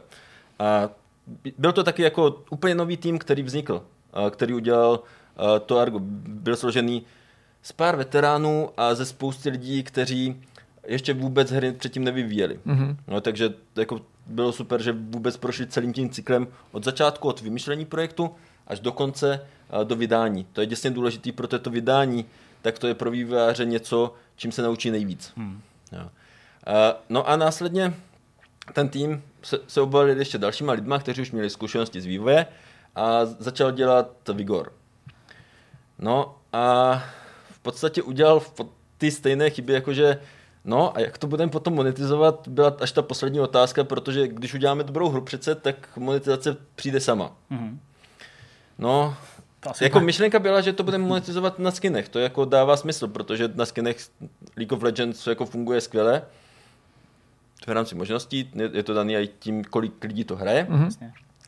No, ale trošku jsme si neuvědomili, že eh, založit na skinech hru, která je v podstatě hrou naschovávanou, není úplně jako dobrý způsob, To protože... jako nikdo moc nevidí. Docela, skiny. docela dobrý postřeh, že tady ta, ta fashion třeba jako úplně nevynikne u těch ostatních lidí. Takže jako dobrý, můžu si sice na sobě na, na, navlíct nějakou růžovou bundu nebo něco takového, ale jako proč bych to dělal, když to, co chci udělat, je co nejvíc plynout s tou přírodou, co tam je, Jasně. mít na sobě ideálně nějaký maskáče nebo něco takového, aby mě ostatní neviděli, abych se tam mohl proplížit a něco, něco odníst. Jo? No, jasně. Takže jako ty skiny, mm, nebyl to úplně dobrý způsob, proto ty social boostry tam jako začaly fungovat a začaly ukazovat, že jako tohle je nějaká, nějaký způsob, kterým se to dá dělat. Jo. Uh, odběhl jsem asi od všech tvých otázek úspěšně. No ale já myslím, že Ne, se náhodou dostáváme jako se k tomu, blížíme. jako. No Tak. a kde se teda stalo, že se z toho, že to byla Xboxová exkluzivita a proč? Protože si myslím, že to spolu může souviset na Unreal Engineu. Jo. Uh, to, že to byla Xboxová ex- exkluzivita, tak to je moje chyba. To nemusí, nemusí být chyba, ale Ne. do, do, dobře, jako pokračuj. Jinak, uh, bylo to mojí chybou, mm-hmm. ale myslím si, že to byla nejlepší chyba, kterou jsem kdy udělal. To je zajímavé. Uh, protože uh, původně ta hra byla plánovaná jako na jinou konzoli a my jsme jeli do Londýna představit tu hru třeba Sony a, a, a i jako jiným lidem, ale mně se podařilo omylem mail, který jsem předpokládal, že, že byl do Sony, poslat do Microsoftu. ne. To je ale docela hustá historka. Oslovil si deal Sony a poslal jsi to do Microsoft. Uh, no, no, oni mi jako uh, odpověděli velmi slušně, že hele, když teda už jedete do toho Londýna, nechcete se stavit tady za náma, Jasně.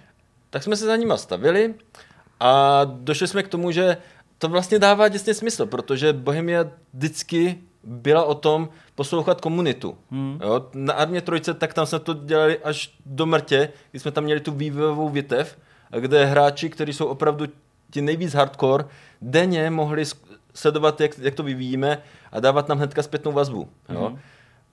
Něco takového není bohužel u Sony možný. Jo, tam není žádný předběžný přístup, nic takového. Mhm. Jasně, jo. to je pravda. Uh, takže předběžný přístup Game Preview, tak ten existuje na Xboxu. Mhm, Čili jako tam ta očividná možnost, OK, tady si můžeme vyseknout komunitu a dojít k tomu, jak ta hra funguje, tady tahle změna dávala smysl. Blbý bylo, že byla tři měsíce před vydáním. To, to je docela změna na poslední chvíli. No jako přesně tři měsíce před vydáním jsme odehráli první zápas na cílové platformě. Okay. A do té doby teda ta hra vznikala pro tu tajemnou konzoli od Sony, je to tak? A do, do té doby vznikala pro konzole. Pro konzole, jako Jo. vlastně obecně, Ale- nějaký přímý optimalizace. Přesně nebo, tak, ano. Jasně, Ale chápu. mezi tím vydáním ještě bylo že jo, představení na E3, protože v červnu na E3 Mhm. jste to představili oficiálně, že jo, Přesně tak. 18, pokud se Ano, nepletu. ano Jasně. přesně tak. A to už bylo jako ve chvíli, kdy bylo o platformě rozhod, rozhodnuto, protože uh, někdy v lednu 2018 jsme byli uh, v tom Londýně, nebo možná v únoru, nejsem si Mhm. teďka úplně jistý. Uh, tam to všechno utíkalo tak rychle, že ten čas mi trochu splývá. A uh, potom jsme se dohodli, do, ba- bavili jsme se uh, s vlastníky všech platform, jako co a jak dál a došli jsme k tomu, že nejlepší pro nás bude být v kontaktu s komunitou, abychom tu hru hmm. uh, vyvinuli a proto jednoznačně dává smysl Xbox. Vzpomínáš na tu prezentaci? No určitě asi, že jo, na té E3. Mhm. Mm-hmm. To byla velká událost, to se objevilo prostě v Z rámci... eh, No jasně, jednak No. z ničeho nic, to jsme prostě netušili.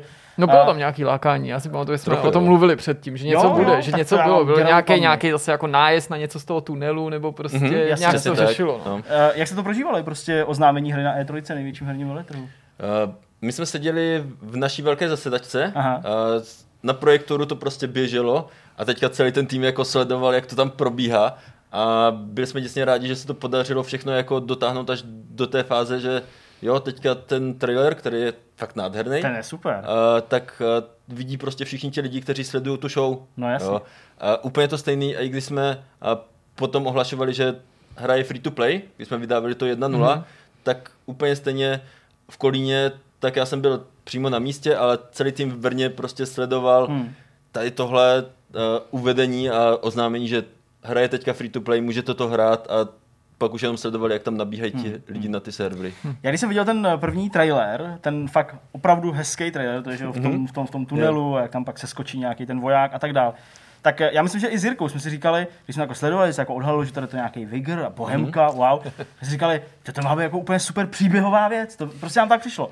No, to jsme si říkali taky. Neuvažovali jste právě někdy v průběhu toho vývoje, ne snad jako vyprdnout se na ten, na ten looter shooter systém nebo looter shooter za, uh, jako, jako žánr, ale neinklinovali jste k tomu, že prostě kdyby z toho byla taková pěkná, kompaktní, osmihodinová příběhová střílečka v těchto těch super kulisách, mm-hmm. to namakanou grafikou, že by to bylo vlastně úplně boží? Uh, samozřejmě. Jo, jako, uh, ve- ve chvíli, kdy ten projekt je tak rozsáhlý, jak byl, když jsem k němu přišel, tak tam bylo spousta takových věcí. Jako Aha.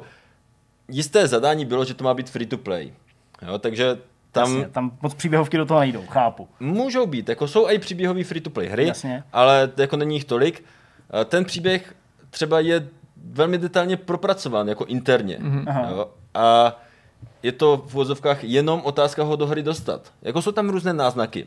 Mhm. Jako lidi už našli spoustu věcí, které, které tam jsou v náznacích, ale jako co se v té alternativní minulosti reálně stalo, tak to ví jenom lidi z Bohemky. Jasně, Teda teďka i z Report Games. No, jasně.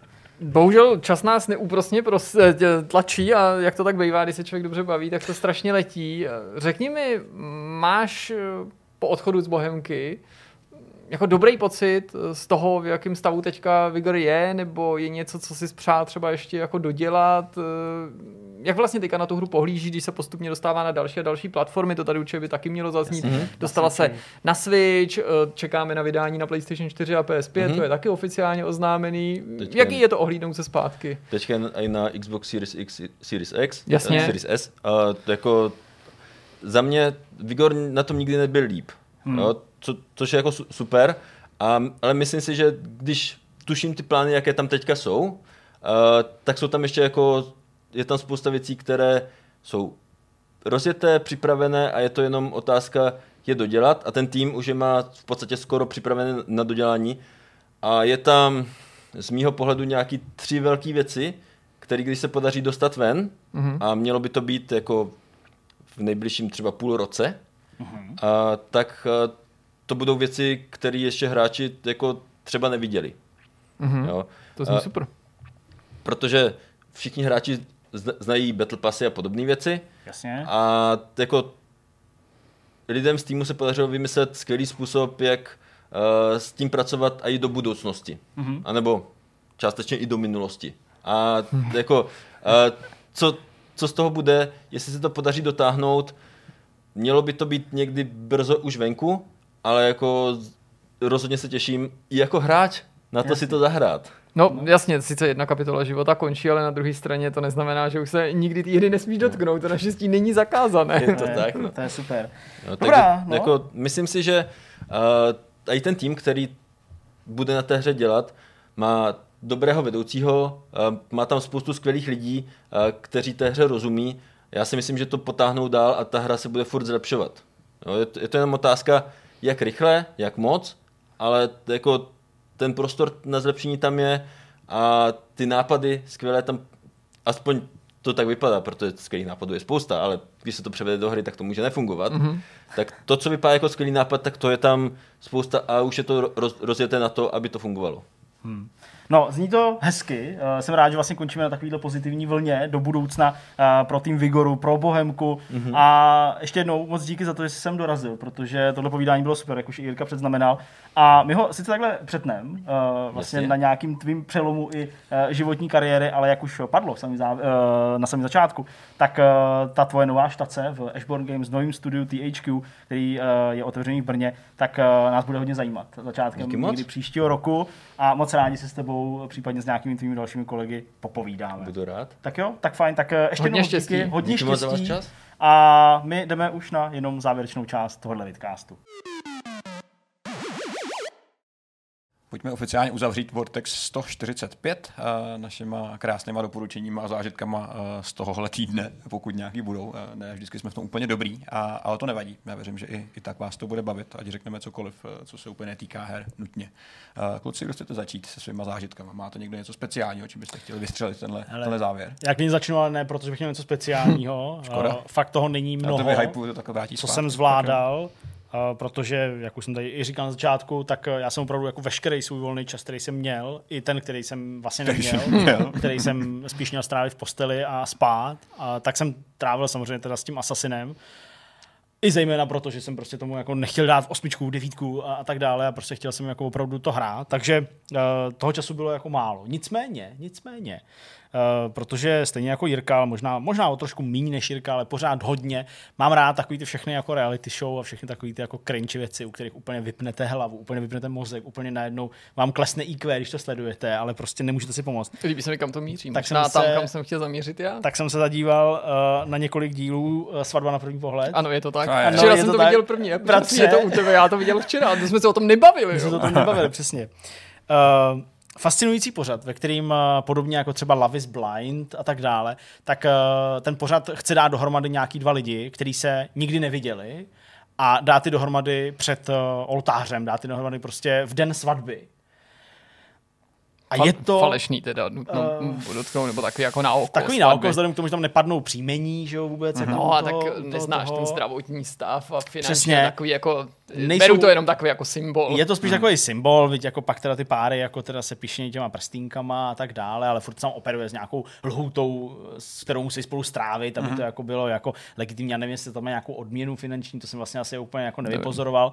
No ale prostě je to uh, tedy záležitost, kdy na základě jako vědy má prostě ti jako vyhledat uh, To to nějaký, nějaký odborník, má prostě vyhledat jako nějakého partnera, že podle A to, jak to furt vědecky pachů, podávají, to si Jo, prostě no takovýhle jako různý Určitě. No ta, věci. no, a- ta paní z DNA ze Slovenska je hodně zajímavá, ale mým DNA. favoritem je teda rozhodně inženýr psychoterapeuty. Je. Ano, Nebo jak bych to nazval. A toto není, toto není přeřek. Prostě, tak nějak tam je to podává. zároveň inženýr a zároveň to psychoterapeut, což se mi strašně líbí. Hrozně zvláštní, no a prostě takže jako vyberou teda, vyberou teda ti jako partnerku nebo partnera a uh, oznámějí teda jako, že se budeš s někým ženit, potažmo tedy vdávat, pokud si žena. A normálně prostě ty lidi to jdou oznámit těm svým rodičům, kteří jsou z toho takový jako někdy trochu míň, ale někdy úplně jako v pohodě, takový prostě jako, jo, Jo, nejvíc, nejvíc v pohodě byla maminka Natálie, ta, ta, ta z paní z Ukrajiny, která, Ano. ale tu mám radost. Přesně, takže ano, takže máš radost. No a pak je nějaký týden, tuším, nebo kolik do té svatby a teď oni si prostě navzájem pošlou nějaký vzkaz, ještě aby se jako aspoň trochu poznali. se Spodňáry, MK. Spodňáry, přesně MK pánovi, který má, má velikost tak XL, řekněme třeba, jo, nebo uh, teďka včera, že jo, tam nějaký ten uh, chlápek, La, týpek. la, la, la, la, la, la, Jo, to la, ještě la. neviděl. Já viděl jedničku a dvojku. Aha, pohodě, jasně. povídej. La, Eh, la, la. Trojku, no nic, no tam prostě jako, hele, to ti neprozradím nic, prostě eh, zatímco eh, kluk té holce, kterou si má vzít, pošle prostě knihu a nějaký prostě jako dlouhatánský Mhm. mm-hmm. dopis a právě kus nějakýho hadru s jeho jako pižmem, tak on mu zpátky pošle prostě mm, jako dopis, který je na normálním A4 papíře a je tam tak řádka a půl. Jo, to připomíná takový to kombo Polaroid versus náramek. Jo, jo, přesně, přesně něco takového. Takže uh, si, si takhle jako poz, uh, pošlou prostě nějaký takovýhle jako, jako věci a pak se teda potkají uh, potkaj na té svatbě, kde se teda jako mají vzít a pak jedou na nějakou jako svatební cestu. A buď to jedou do Řecka, nebo jedou na Zanzibar, nebo prostě něco takového. Což je teda docela velký jako rozdíl. Jo? Jet na Zanzibar a do Řecka. Líbí se mi hlavně, jak tam letí s těma štítama a že to celý akcentuje, že to vzniklo mezi těma dvouma koronakrizema. Přesně, přesně tak. Co mě nejde do hlavy uh, a dávám stranou prostě úplně jako blbý, dementní chování prostě těch odborníků a, a i těch jako účastníků té show a tak dále. Co mě ale nejde hlavy, proč se některý z těch lidí, nebo téměř všichni, proč se takový soutěži vůbec hlásí? No a to jsem teda ale taky chtěl říct, a sorry, že do toho vstupu, ale aspoň v krátkosti, že třeba řada i těch odmítnutých kandidátů, že nakonec tam složí, já nevím, jenom čtyři ty páry mají být, Ano. nebo to, tak jsou jako pohledný a tím nemyslím jenom ty ženy. Zrovna teda jako prostě chápu, že tohle je dost individuální, ale prostě to není jako nějaký festival ošklivosti, protože by No. lidi měli, Vulgární. ale já chápu, že asi fakt podle toho, jak to kdo popisoval, už jsem x let na seznamce, že je možná skutečně pro některé lidi nebo obecně v téhle moderní době pro lidi Ale- složitější se seznámit a pro někoho je to možná i taky bych řekl jako výzva, adrenalin, že to ani ne, ne, nemusí brát tak vážně, jak se tváří. Hmm. Neříkám, že tam jdou kvůli penězům, ale někdo má rád i tu, to, že je v té televizi, No. neříkám kvůli slávě, ale prostě určitá pozornost, To to je- je, takové jako dobrodružství. To je právě to, co mě na tom strašně zaráží. Ten první pár, ta uh, Natálie s tím Františkem, tak prostě já pak jsem se koukal na nějaký, jako, jo, na nějaký extra CZ, tak koukal jsem se a ty, prostě tak, na nějaký, to já jako, jsem ještě pročítal neudělal, jsem- protože to chce až pak vždycky Pročítal jsem si to jo, a tak dále. Extres. Ale prostě to je nějaká, tuším, 24-letá holka, která je pohledná, jako v pohodě, asi prostě myslím, Jo, že to je ta jako, zubní laborantka, nebo tak, zubní nějaká zubní sestra. laborantka, přesně, nebo přesně sestra, uh, Ideální partie. Ty. Dobrý. Proto se tam ty lidi hlásí. Vědecky jsme byli spojení. ale prostě jako, jako normální holka, která jako dobře pak se odhalí, že je taková jako eterická hodně a taková jako citlivá a No, tak od- dále. Odhalí se to, že ačkoliv jsou tam tři odborníci a radí jim k tomu, jako komu líp smrdí triko, Tak tak, tak se k sobě ne, vůbec prostě nehodí. jako ale... Ale- A, a řekl by to každý na první pohled, protože Ona řekla, a to je právě to, co jako pak vlastně pak jako dál asi možná znechucuje to jako, jako sledovat. Ona prostě řekla, že se nudí. Ona se ve svém životě 24-letý holky, alespoň tak, jak to teda podávají ty média, já chápu, že ta skutečnost může být jinačí a respektuju, že prostě televize vždycky hledá nějakou fantazii a prostě senzaci a tak dále. Takže ano, ta realita může být jiná, ale prostě ona podle svého nějakého vyjádření pro nějaký bulvár prostě řekla, že se v životě jako nudí a hledá jako adrenalin, že se prostě nudila. to, to odpovídá tomu, co Ve jsem 24 nečetl, letech se prostě člověk jako strašně nudí, že se musí okay. dát do takovéhle soutěže. A když teda v té soutěži teda postoupí tak, že se jako s někým potká, tak pak se jako nudí s tím člověkem. Jo, nebo si nesednu. Já chápu, že si nemusí sednout. A tohle, No to, že mu řekla, aby se šel vychrápat ven, byl teda jako dost úlet, teda i jako na Přesně. takovou jako lehce, Přesně. ne, nebudu říkat labilní, protože tu holku vůbec neznám, ale jako působící lehce nevyrovnaně v tom no, pořadu. no. A tohle se uh, neodrazilo v tom druhém páru, nebudu to nějak jako spojovat, ten mi vlastně přijde jako, jako, jako, mm, jako lidi by mi asi jako nepřišli úplně sympatický, nebo prostě asi bych se s nimi nedal úplně do řeči, ale ve výsledku vlastně fungují úplně normálně, nebo jako přišli Jo, jo. jako zdaleka nejnormálnější. Asi si sedli, no. Ten druhý pár sedli si, oba jsou taky trochu jako crazy, ale jako, jako v pohodě. Ten třetí pár zase, nebudu Tam tady byl nejlepší Jirkovi- ten táta mimochodem. Spo- eh, Tý holky, tý pokérovaný. Jakože to byl první člověk, který mi přišel na to reaguje jako normální normálně. člověk. Jakože mu to řekl. zab- jako, že- přesně, že on, ona mu to řekla, on ji chtěl zabít. Protože normálně jako podle mě, já teda samozřejmě ještě zdaleka nemám dceru v tom věku, ale představu si, že i po jakkoliv dlouhý známosti, i kdyby dcera třeba přišla, že si chce někoho vzít a ten člověk byl třeba jako Richard Gere, ale nemyslím Richard Gere prostě za deset let, až prostě bude vypadat, jak bude vypadat, ale jako nějakým časoprostorem by to byl mladý, tak samozřejmě odpověď je, ne, jsi zbláznila, ne. A to si ještě moc mladá, je ti prostě 40, ty se vdávat nebudeš. Mm, no, jo, a přesně. prostě tak ten, ten, ten se líbil, jako cože. ten, byl, ten byl dobrý, ten jako zrudnul, pak jako odešel, prostě to bylo jako Ale fajn. ještě lepší Ale- bylo, no. že tam jako, jako zase prostě nechtěl bych se těch lidí dotknout, jo, ale má to být trochu odlehčená ta debata. Fakt mě jako baví jejich vztah, protože teda jako aby dcera by říkala prdělko, je docela hustý, ne? Jo, Ona tomu táta jo, říká jo. prdělko, to je dost jako To je divný. To je zvláštní. ne? No, To no, se takže, často. takže Prdělko, prostě tak už se jako nezlob. spíš, spíš prostě mě jako zaráží, proč se do toho teda vlastně hlásej, když pak s tím jako nejsou vůbec v pohodě a nejsou ani ochotní jako vlastně to nějakým způsobem zkoušet. No, nechci to dál, protože to teďka prostě neviděl, ale jako, ale jako prostě je to, je to fakt jako zvláštní.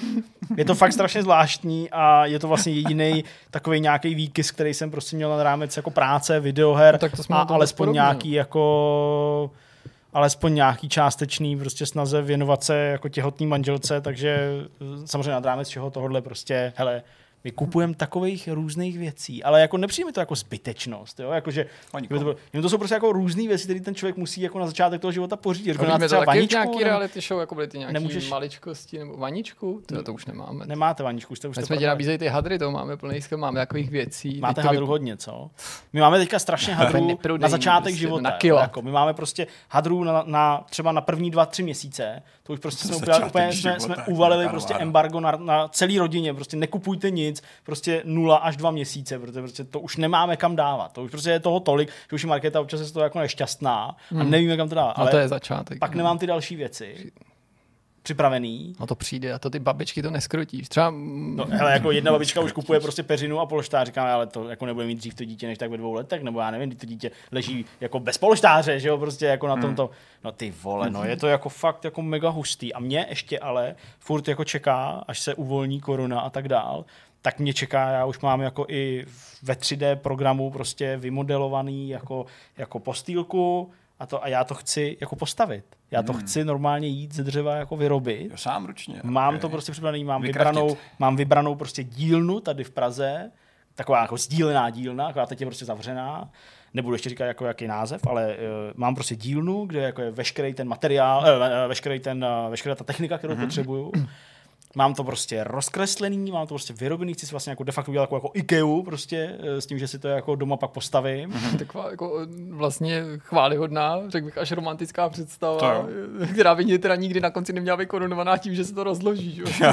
No to, to je samozřejmě ano. To, aby ti to pak Markéta jako nepřerušila tenhle ten plán. Ne, no tak jako jasně, že prostě jde o to, aby to bylo jako dobře sešroubovaný a nejenom Nepřekrytý. slepený a tak dále, ale jako chtěl bych tohle vlastně jako dokázat. Chtěl bych jako, jako budoucí otec dát tomu dítěti prostě jako tu postýlku a to místo, kde jako bude trávit ty první okamžiky toho svého života. Samozřejmě poté, co přijede, přijede, no zvládnu. To nemůže zvládnout. Proč to nemůžu zvládnout? Já už prostě mám rozkreslený. To, ten čas uteče tak rychle, že za chvíli. No, teď ta Ale jako dorecenzujete prdeli. PS5 a najednou je tady dítě. Ono Korona je v prdeli, protože prostě mě to teďka jako neumožňuje to jít jako vykonat. Už jsem myslel, že to touhle dobou budu vyrábět. Po víkendech třeba nebo tak. Jsme jako Je- ten pán, co řezal v baráku, v padláku to dříví na té. To nemůžu dělat To cirkulář. můžeš, to je to doma. můžeš Mí sousedi můžou, u proč Petra po No, večerech, ta tam se to stejně není klid. Tak tam No, takže, takže to mám pořád jako v plánu, mám to prostě připravený, mám to prostě jako najítý, snad to jako dopadne, když ne, no tak to budu muset koupit, to samozřejmě jako furt ta varianta tady jako pořád je.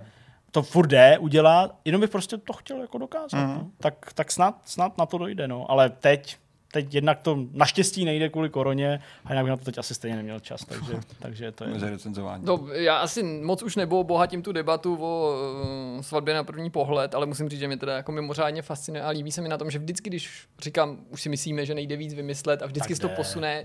Mě na tom tentokrát, baví, mě, na, mě se na tom líbí spousta věcí, ale tentokrát mě na tom jako obzvlášť fascinuje to, jak zarputile je ten pořád prodávaný co by jako vědecký experiment. Posílá se to No do právě, Ameriky no. a prostě je to, není, tam nepadají skoro slova jako reality show, ale je to sociální experiment, je to sonda do života, je to, je to prostě mm, vítězství vědy nad romantickou láskou, to je, to je skoro takový, jako hodíme se k sobě, miláčku, už jenom chybí ten velký sálový automat, který by František Filipkovský nakrmil Hm. nějakýma kartama prostě a na konci by zjistili, že Brejchová si může vzít, uh, už jsem zapomněl, jak se jmenuje, Nevím. z pelíšku, ten ne z pelíšku, z toho babího léta. Nevím, mám výpadek v Ne. mozku. Aspoň to všichni budou moc napsat do komentářů. Omlouvám se, zapomněl jsem jméno takového klasika mezi herci. Ale jako fakt, fakt, fakt se mi to líbí. Uh, byl uh, jako přesně taky, měl jsem málo času, ale z tohohle jsem si teda musel ukrojit. I to, tohle bylo tak dobrý, že mě to odlákalo od, od PS5. Je to venku. Je to tam prostě, Ty musel jsem to, musel To jsem dá to Sony na prostě- plakáty teďka. Přesně, to bude, Mě to tam odlákalo třeba od Jakuzy, jak to není zase takový kalibr. budou teda, to, jo. budou To bude to na claimech, bude to prostě všude, se to na Ecolate trailerech to bude prostě zveřejněný, je to fakt, jako možná to pak člověk ani nedosle. A, a líbí se mi na tom to, že eh, ten eh, Naked Attraction, jak jsem o tom předtím vyprávěl z té Anglie, jo, tak to jako taky není úplně vědecký, že se lidi seznamují na základě toho, jak vypadá eh, nahý. Ale jako tohle je tak absurdní, tak strašně absurdní. Mě prostě vadí, jak se to tváří. Vadí ne natolik, abych to nesledoval, ale kdybych se nad tím zamyslel jako vážně, tak mi vadí, jak eh, že to je taky jako pohrávání si s těma lidma, nemyslím divákama, tak to, to je naše svobodné rozhodnutí zabíjet čas, čím chceme, ale prostě i když je ta svatba falešná, o tom je ani nejde, i když z toho neplyne žádný závazek, i když je to do určitý míry hra, mm. tak jako mm. představa, že tímhle způsobem najdeš zpřízněnou jako duši, mi přijde no prostě lidi, kteří mají problém někoho najít, tak udržovat v jakýmsi očekávání toho, že tohle je ta cesta, to mi přijde prostě zvláštní. A zvláštní bylo i sledovat ty lidi, kteří ani se nedostali do toho výběru, nebo dostali se jenom do předvýběru, ale nebyli jim nikdo přidělený, který brečeli vlastně už, když si přečetli v té obálce, že ani jako nebudou v té soutěži. A už to je zlomilo. To je pro ně prostě informace, že už nikdy nikoho nenajdou, protože Tak, ani ta no. věda jim nenašla toho No, oni partnera. teda říkají, že ne, ale tím, že to tak o tom ujišťují, tak ti to přijde jako pravý opak, že? protože to začíná ta na- nalejvárna. Hmm. Kromě toho jsem viděl i něco, co si myslím, že je skutečně dobrý. Fakt úplně super. Nazí a vystrašení. Ne, je to film, jmenuje se to Malá lež a je to o čínské rodině. Je to příběh rodiny, Aha. která zjistí, že jejich babička umírá na rakovinu a rozhodnou se jí to neříct. A aby se s ní mohli rozloučit, tak se pod záminkou svatby sjedou příbuzní z celého světa, protože část rodiny žije v Japonsku, část žije hmm. ve Spojených státech, do té Číny, aby uspořádali tu svatbu, respektive aby ta babička jako eh, stařešina, hlava té rodiny mohla uspořádat doslova. Hmm.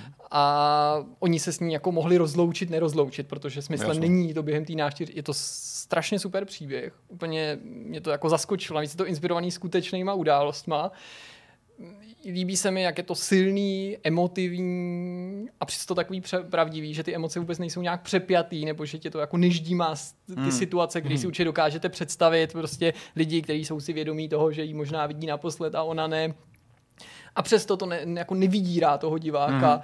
Skvělý herecký výkony. Ta představitelka té hlavní role, i když ono se nejde říct přesně, kdo tam není jediná hlavní role, protože my ten příběh sledujeme očima její vnučky, která žije ve Spojených státech se svojí rodinou a ta je určitě hlavní hrdinkou, ale i ta, i ta, i ta babička umírající, tak ta, ta, ta Číňanka, co hraje tu babičku, to je teda jako excelentní výkon. Mm-hmm. Jo, prostě v tom je jako úplně všechno. V tom je taková mm-hmm. ta prostě to, tak jak si představuješ, takový ty rodiče a přece překvapilo mě, že je to autentický, i když je to herecký výkon. Mm-hmm. Taková ta jako dobrota a péče o tu rodinu a moudrost a ty si u toho kladeš otázku, jestli to ta babička náhodou sama netuší, neví.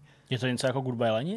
Jako v tom... To někdo mi skoro okolností psal na Twitteru. Já ne, nemyslím si. Jako Eh, ne, jako ta premisa je jiná, Chápu, ale jasně. jako v té lidskosti možná, ale tohle je mnohem teda jako závažnější a mnohem fatálnější. Rozumím, Goodbye jasně. Lenin je furt jako komedie. crazy komedie, ano. ale samozřejmě s jako velmi vážnýma prvkama dramatu a určitě u toho taky jako někdo urodní slzu a ten někdo určitě budu já ale tohle je mnohem jako víc smích přes slzy. Tady mm-hmm. je mhm. spousta jako zábavných legračních situací, ale který se jako opravdu míchají jako s čist, těžkou depresí. Uh-huh. Je to jako krásně natočený a máš pocit, že se dovíš hodně o těch lidech, ale i o té kultuře. Jako udělal to na mě obrovský dojem. Je to na HBO, mám pocit jo, na HBO. Je to tam dokonce v českém znění, ale já jsem to teda pustil v originále s titulkami, že mám rád vždycky tohle je hodně o jazyku, protože ne všichni rozumí stejně dobře čínsky, někdo mluví japonsky, někdo jenom anglicky, je já to na tom založené. čínsky moc ne to. Ne, jako myslím ty, nemám. ty postavy v tom jo, filmu. Jo, tak ne, jako já to nemám tak. Takže jsem si to i s tím jazykem jako rád vychutnal a pokud jste někdy měli pocit, že typ ode mě vám k něčemu byl v televizi, když pominu typy na reality show, to chápu, že Ty je dost bezcený trash. to je, to je trash, no. tak se na to podívejte a docela mě zajímá, co na to řeknete. Myslím, že by se vám to mohlo líbit, pokud se vám v minulosti líbilo něco, co jsem vám doporučoval. A tentokrát to pozor, není žádná vykopávka, to je jako nový film někdy z Loňska, nebo to vím, že často někdo píše, že, že, že doporučuju nějaký. Že jako... 75? nějaký brutálně prehistorický film, ne, tohle... třeba z roku 97. To nemá barvy. tak tohle je čerstvý. Tak. Ok, já nemám nic, já jsem měl ten fakt Madhouse. Počkej, jako fakt. Ne, hrál jsem Need for Speed, eh, Hot Pursuit Remastered, to už jste asi možná viděli. Jsi prsut? Pršut. Eh, hrál jsem pršut, hodně. Hot pršut, to byl dost pálivý. Docela. A bavilo mě to, vlastně jsem s tím strávil víc času, než jsem si myslel, že strávím. Ne protože bych musel kvůli recenzi, ale protože mě to vlastně jako zabavilo na docela jako fajn, fajn dobu. Skoro jsem to vlastně dohrál, uh, téměř. Uh, takže to bylo dobrý. A co se filmu týká, tak jsem si na pozadí pustil uh, Bad Grandpa. Film... Jo, to je z Ne, ne, ne, s Uh, s Johnny Knoxvillem, je to taková ta, ta jo, a tohle je nějak něco podobného, tam to se taky jmenuje něco jako... Počkej, že to je jako, jako nějaký Jackass prostě? No, něco v tom stylu. Aha, tak to je, to postavu, něco je to taková ta, že reality show, nebo úplně reality show, ale jako má to nějaký jako ucelený příběh, eh, který je ale prostříhaný scénama, který jsou samozřejmě sehraný s lidma. A je to vlastně docela zábavný. Jakože je to, je to podivně fekální humor, kdy, kdy ten, ten Knoxville eh, prostě odváží svého svýho vnuka svým feťáckému tátovi přes celý státy a samozřejmě jako je to prostříhaný řadou scén, které jsou neuvěřitelně vtipný, aspoň teda pro mě. A to mě pobavilo, to musím říct, jakože eh, to, co jsem, to, co jsem viděl, tak to bylo fajn. A jinak nic, nějak vlastně nic tenhle týden, bohužel, a nějaký náročnější. A to je všecko z mé strany. Bohužel. Nemám nic dalšího, na, bude. Natáčíme to ještě? Natáčíme, já myslím, Kolik že máme ještě, Jako nejsem si tím jistý, ale myslím si to ještě. A myslím, že jsme to už možná mohli uzavřít. Mám se podívat? To ne, to, já bych to prostě ukončil. Ale já, já musím na konci teda ale říct jeden krátký vzkaz. Aha, tak to se asi pojďme podívat, prosím vás, jestli to ještě natáčí, protože... to by bylo blbý, mít ten vzkaz jenom v audiu, že jo? tak můžeme taky udělat takové jako vystoupení z role. Můžeš vystoupit z role, probořili jsme čtvrtou zeď. Minuta do konce. Tak dělej, dělej, dělej, pojď, pojď, pojď. To nestíháme, takže tady musíme udělat. Já jsem na konci chtěl říct jenom dvě věci. Za A, že jsem strašně vděčný všem našim divákům, kteří si před pár díly týdny poslechli náš vidcast nebo se na něj podívali a nechali nám vzkaz hodnocení nebo nějakou číselnou známku na ČSFD. Když jsem vám říkal, že pro mě taky No bylo překvapení, že jsem zjistil, že máme na ČSFD profil a že jsem se tam od té doby vrátil a s potěšením zjistil, že to jako někdo využil a něco tam napsal a vůbec to neberu jako samozřejmost, hmm. že bych si jako myslel, že si tady jenom objednáme super známky. To bylo moc, moc hezký vidět, že někomu stojí za to investovat čas do toho, aby nám mm, věnoval nějakou pozornost v této databázi. A můj úplně poslední vzkaz, ten nechci protahovat. Uh, já jsem, ano, Jo, to jsem si přečetl, jasně. Ano, někdo nám tam hodil taky odpad. No, tak prostě, tak to, to, se s tím pojí vždycky. To je Jasně, jako, jasně. odpad máme i u našich dokumentů, takže Ano, to, ano, já, to je dobrý. z, toho, z toho si nějak nic nedělám, to hold musí. To máš jako na, na Metacritic a Pořád. tak dále. Někdo dá maximum a někdo dá minimum. A úplně poslední věc je takový povzbuzující vzkaz pro mého kamaráda a bývalého kolegu Martina, který se dost možná na toto video taky dívá, protože, co jsem pochopil, je naším pravidelným divákem. A tenhle týden mi jako něco psal a já jsem jako z toho vyrozuměl, že třeba nemá úplně nejlepší jako období v životě, tak jsem chtěl právě udělat něco, co tady vůbec neděláme, jako tady normálně nevyřizujeme si soukromé vzkazy a říct jako Martine, že prostě mě těší, že jsi mi napsal a držím ti palce, aby všechno bylo v pohodě a i když jsme se teďka neviděli nějakou dobu, protože já jsem naprosto hrozný kamarád, který jako svý kamarády potká jenom v práci, takže vlastně máte výhodu tím, že spolu děláme, že se můžeme dát kamarádit, tak uh, si minimálně říkám, jako měl bych něco udělat a až jako se zase bude normálně žít, tak bychom se měli sejít. Ale jako tentokrát doopravdy, já neříkám to jenom tak. Okay. Tak jo, to bylo taky hezký. Tak já vlastně možná na konci ještě bych taky chtěl pozdravit eh, člověka, co nám včera do dneska FCčko, nebo dneska možná? Ne, včera to bylo. Včera. Dneska. Dneska to bylo. Dneska, hmm. to bylo dneska, Jasně. tak nám ve čtvrtek do dneska FCčko a uh, Super, že jsem měl. sleduje nás, no ty jste měl, no, sleduje nás a, a, a měl jsem pozdravovat tady prostě pana, pana kolegu, to bylo hezké, to bylo hezké. Hele, ale dvoj, Já nemám dvoj- komu co říct, mě nikdo kuřata nenosí. Hele, vole. já, já, ti to zlepším, jo, protože abys nebyl smutný. Jednak zaspomínej na moment, kdy se nám objednal ty kuřata a potom dvakrát. Dvakrát jsem byl na záchodě. Jo. Jednou hned, jak jsem to dojet a pak ještě No, jako jednou. ne, ne, že mě to úplně už utěšovalo, Za, za jako což jo. nemůže ten, kdo to dones. samozřejmě. Ne, to ne, za to může pan, pan káčečka. Sanders. To je přesně plukovníkova. Ale to mi připomíná ale jednu věc. Já mám ještě jednu rychlou věc. No dobře, tak že mám asi alergii na laktózu. No tak, Vítej v klubu. 28 vítej v mém světě. Já jsem si dal mlíko a, a Brown Lightning, no, velmi rychlý. Bylo to rychlejší než u KFCčka teda. Bylo to takový to, Jakože instant, bylo to prostě jenom... To ale nevíš, že se to bude vrchem nebo spodem. Ne? Šlo je to takový- vodem dost jako instantně, Ty jo, ale tak- já jsem se divil, že když si dám něco mléčného, To se dá, ale bolí to bříško. se dá- bezlaktozový mlíko nebo mlíko s, se sníženým. a To se rýžový, že jo. Co to kecá? To je právě to, to- radši žádný mlíko, To je právě to jediný mlíko. nejlepší, vole. A nechci nechci. poradit. To není žádný, vole, pusy, prostě mlíko mandlový. no, to a- právě je, a mlíko. Není, to je normální mlíko. To je normální mlíko, který je jenom zahřátý. Ta laktoza z toho je odstraněná. A jsem je to. Normální mlíko. Milkcast. Já všechny mlí, všechno, co dělám, tak přijím hrubou silou, to znamená, budu pít víc mlíka a ono to zapomene. Zajímavý je, že to vyžadu vyvine podobně jako alergie časem, že tak něco nemáš a pak to normálně Já to mám- dostaneš. to možná, že Já mám taky horší jako mám- snášenlivost, než jako- jsem měl. Jsme, jsme prostě jediný živočišný druh v celé říši, který pije v dospělosti, nikoli v, nikoli v prostě v dětství, který pije mlíko jinýho druhu. Hele, jsme jediný živočišný sušenky. druh, který lítá do vesmíru, nebo prostě... Kouká na blbý Vyrá... Jo, jakože tím bych úplně z jako argumentoval prostě, spousta je tady zvířat To je prostě v hluboký, přírodě, tyjo. který, který věci nedělají a my je děláme a nemusíme být A nejsou nějak- to biologické věci, chápeš? Hele, pes, nebo já to nebudu říkat.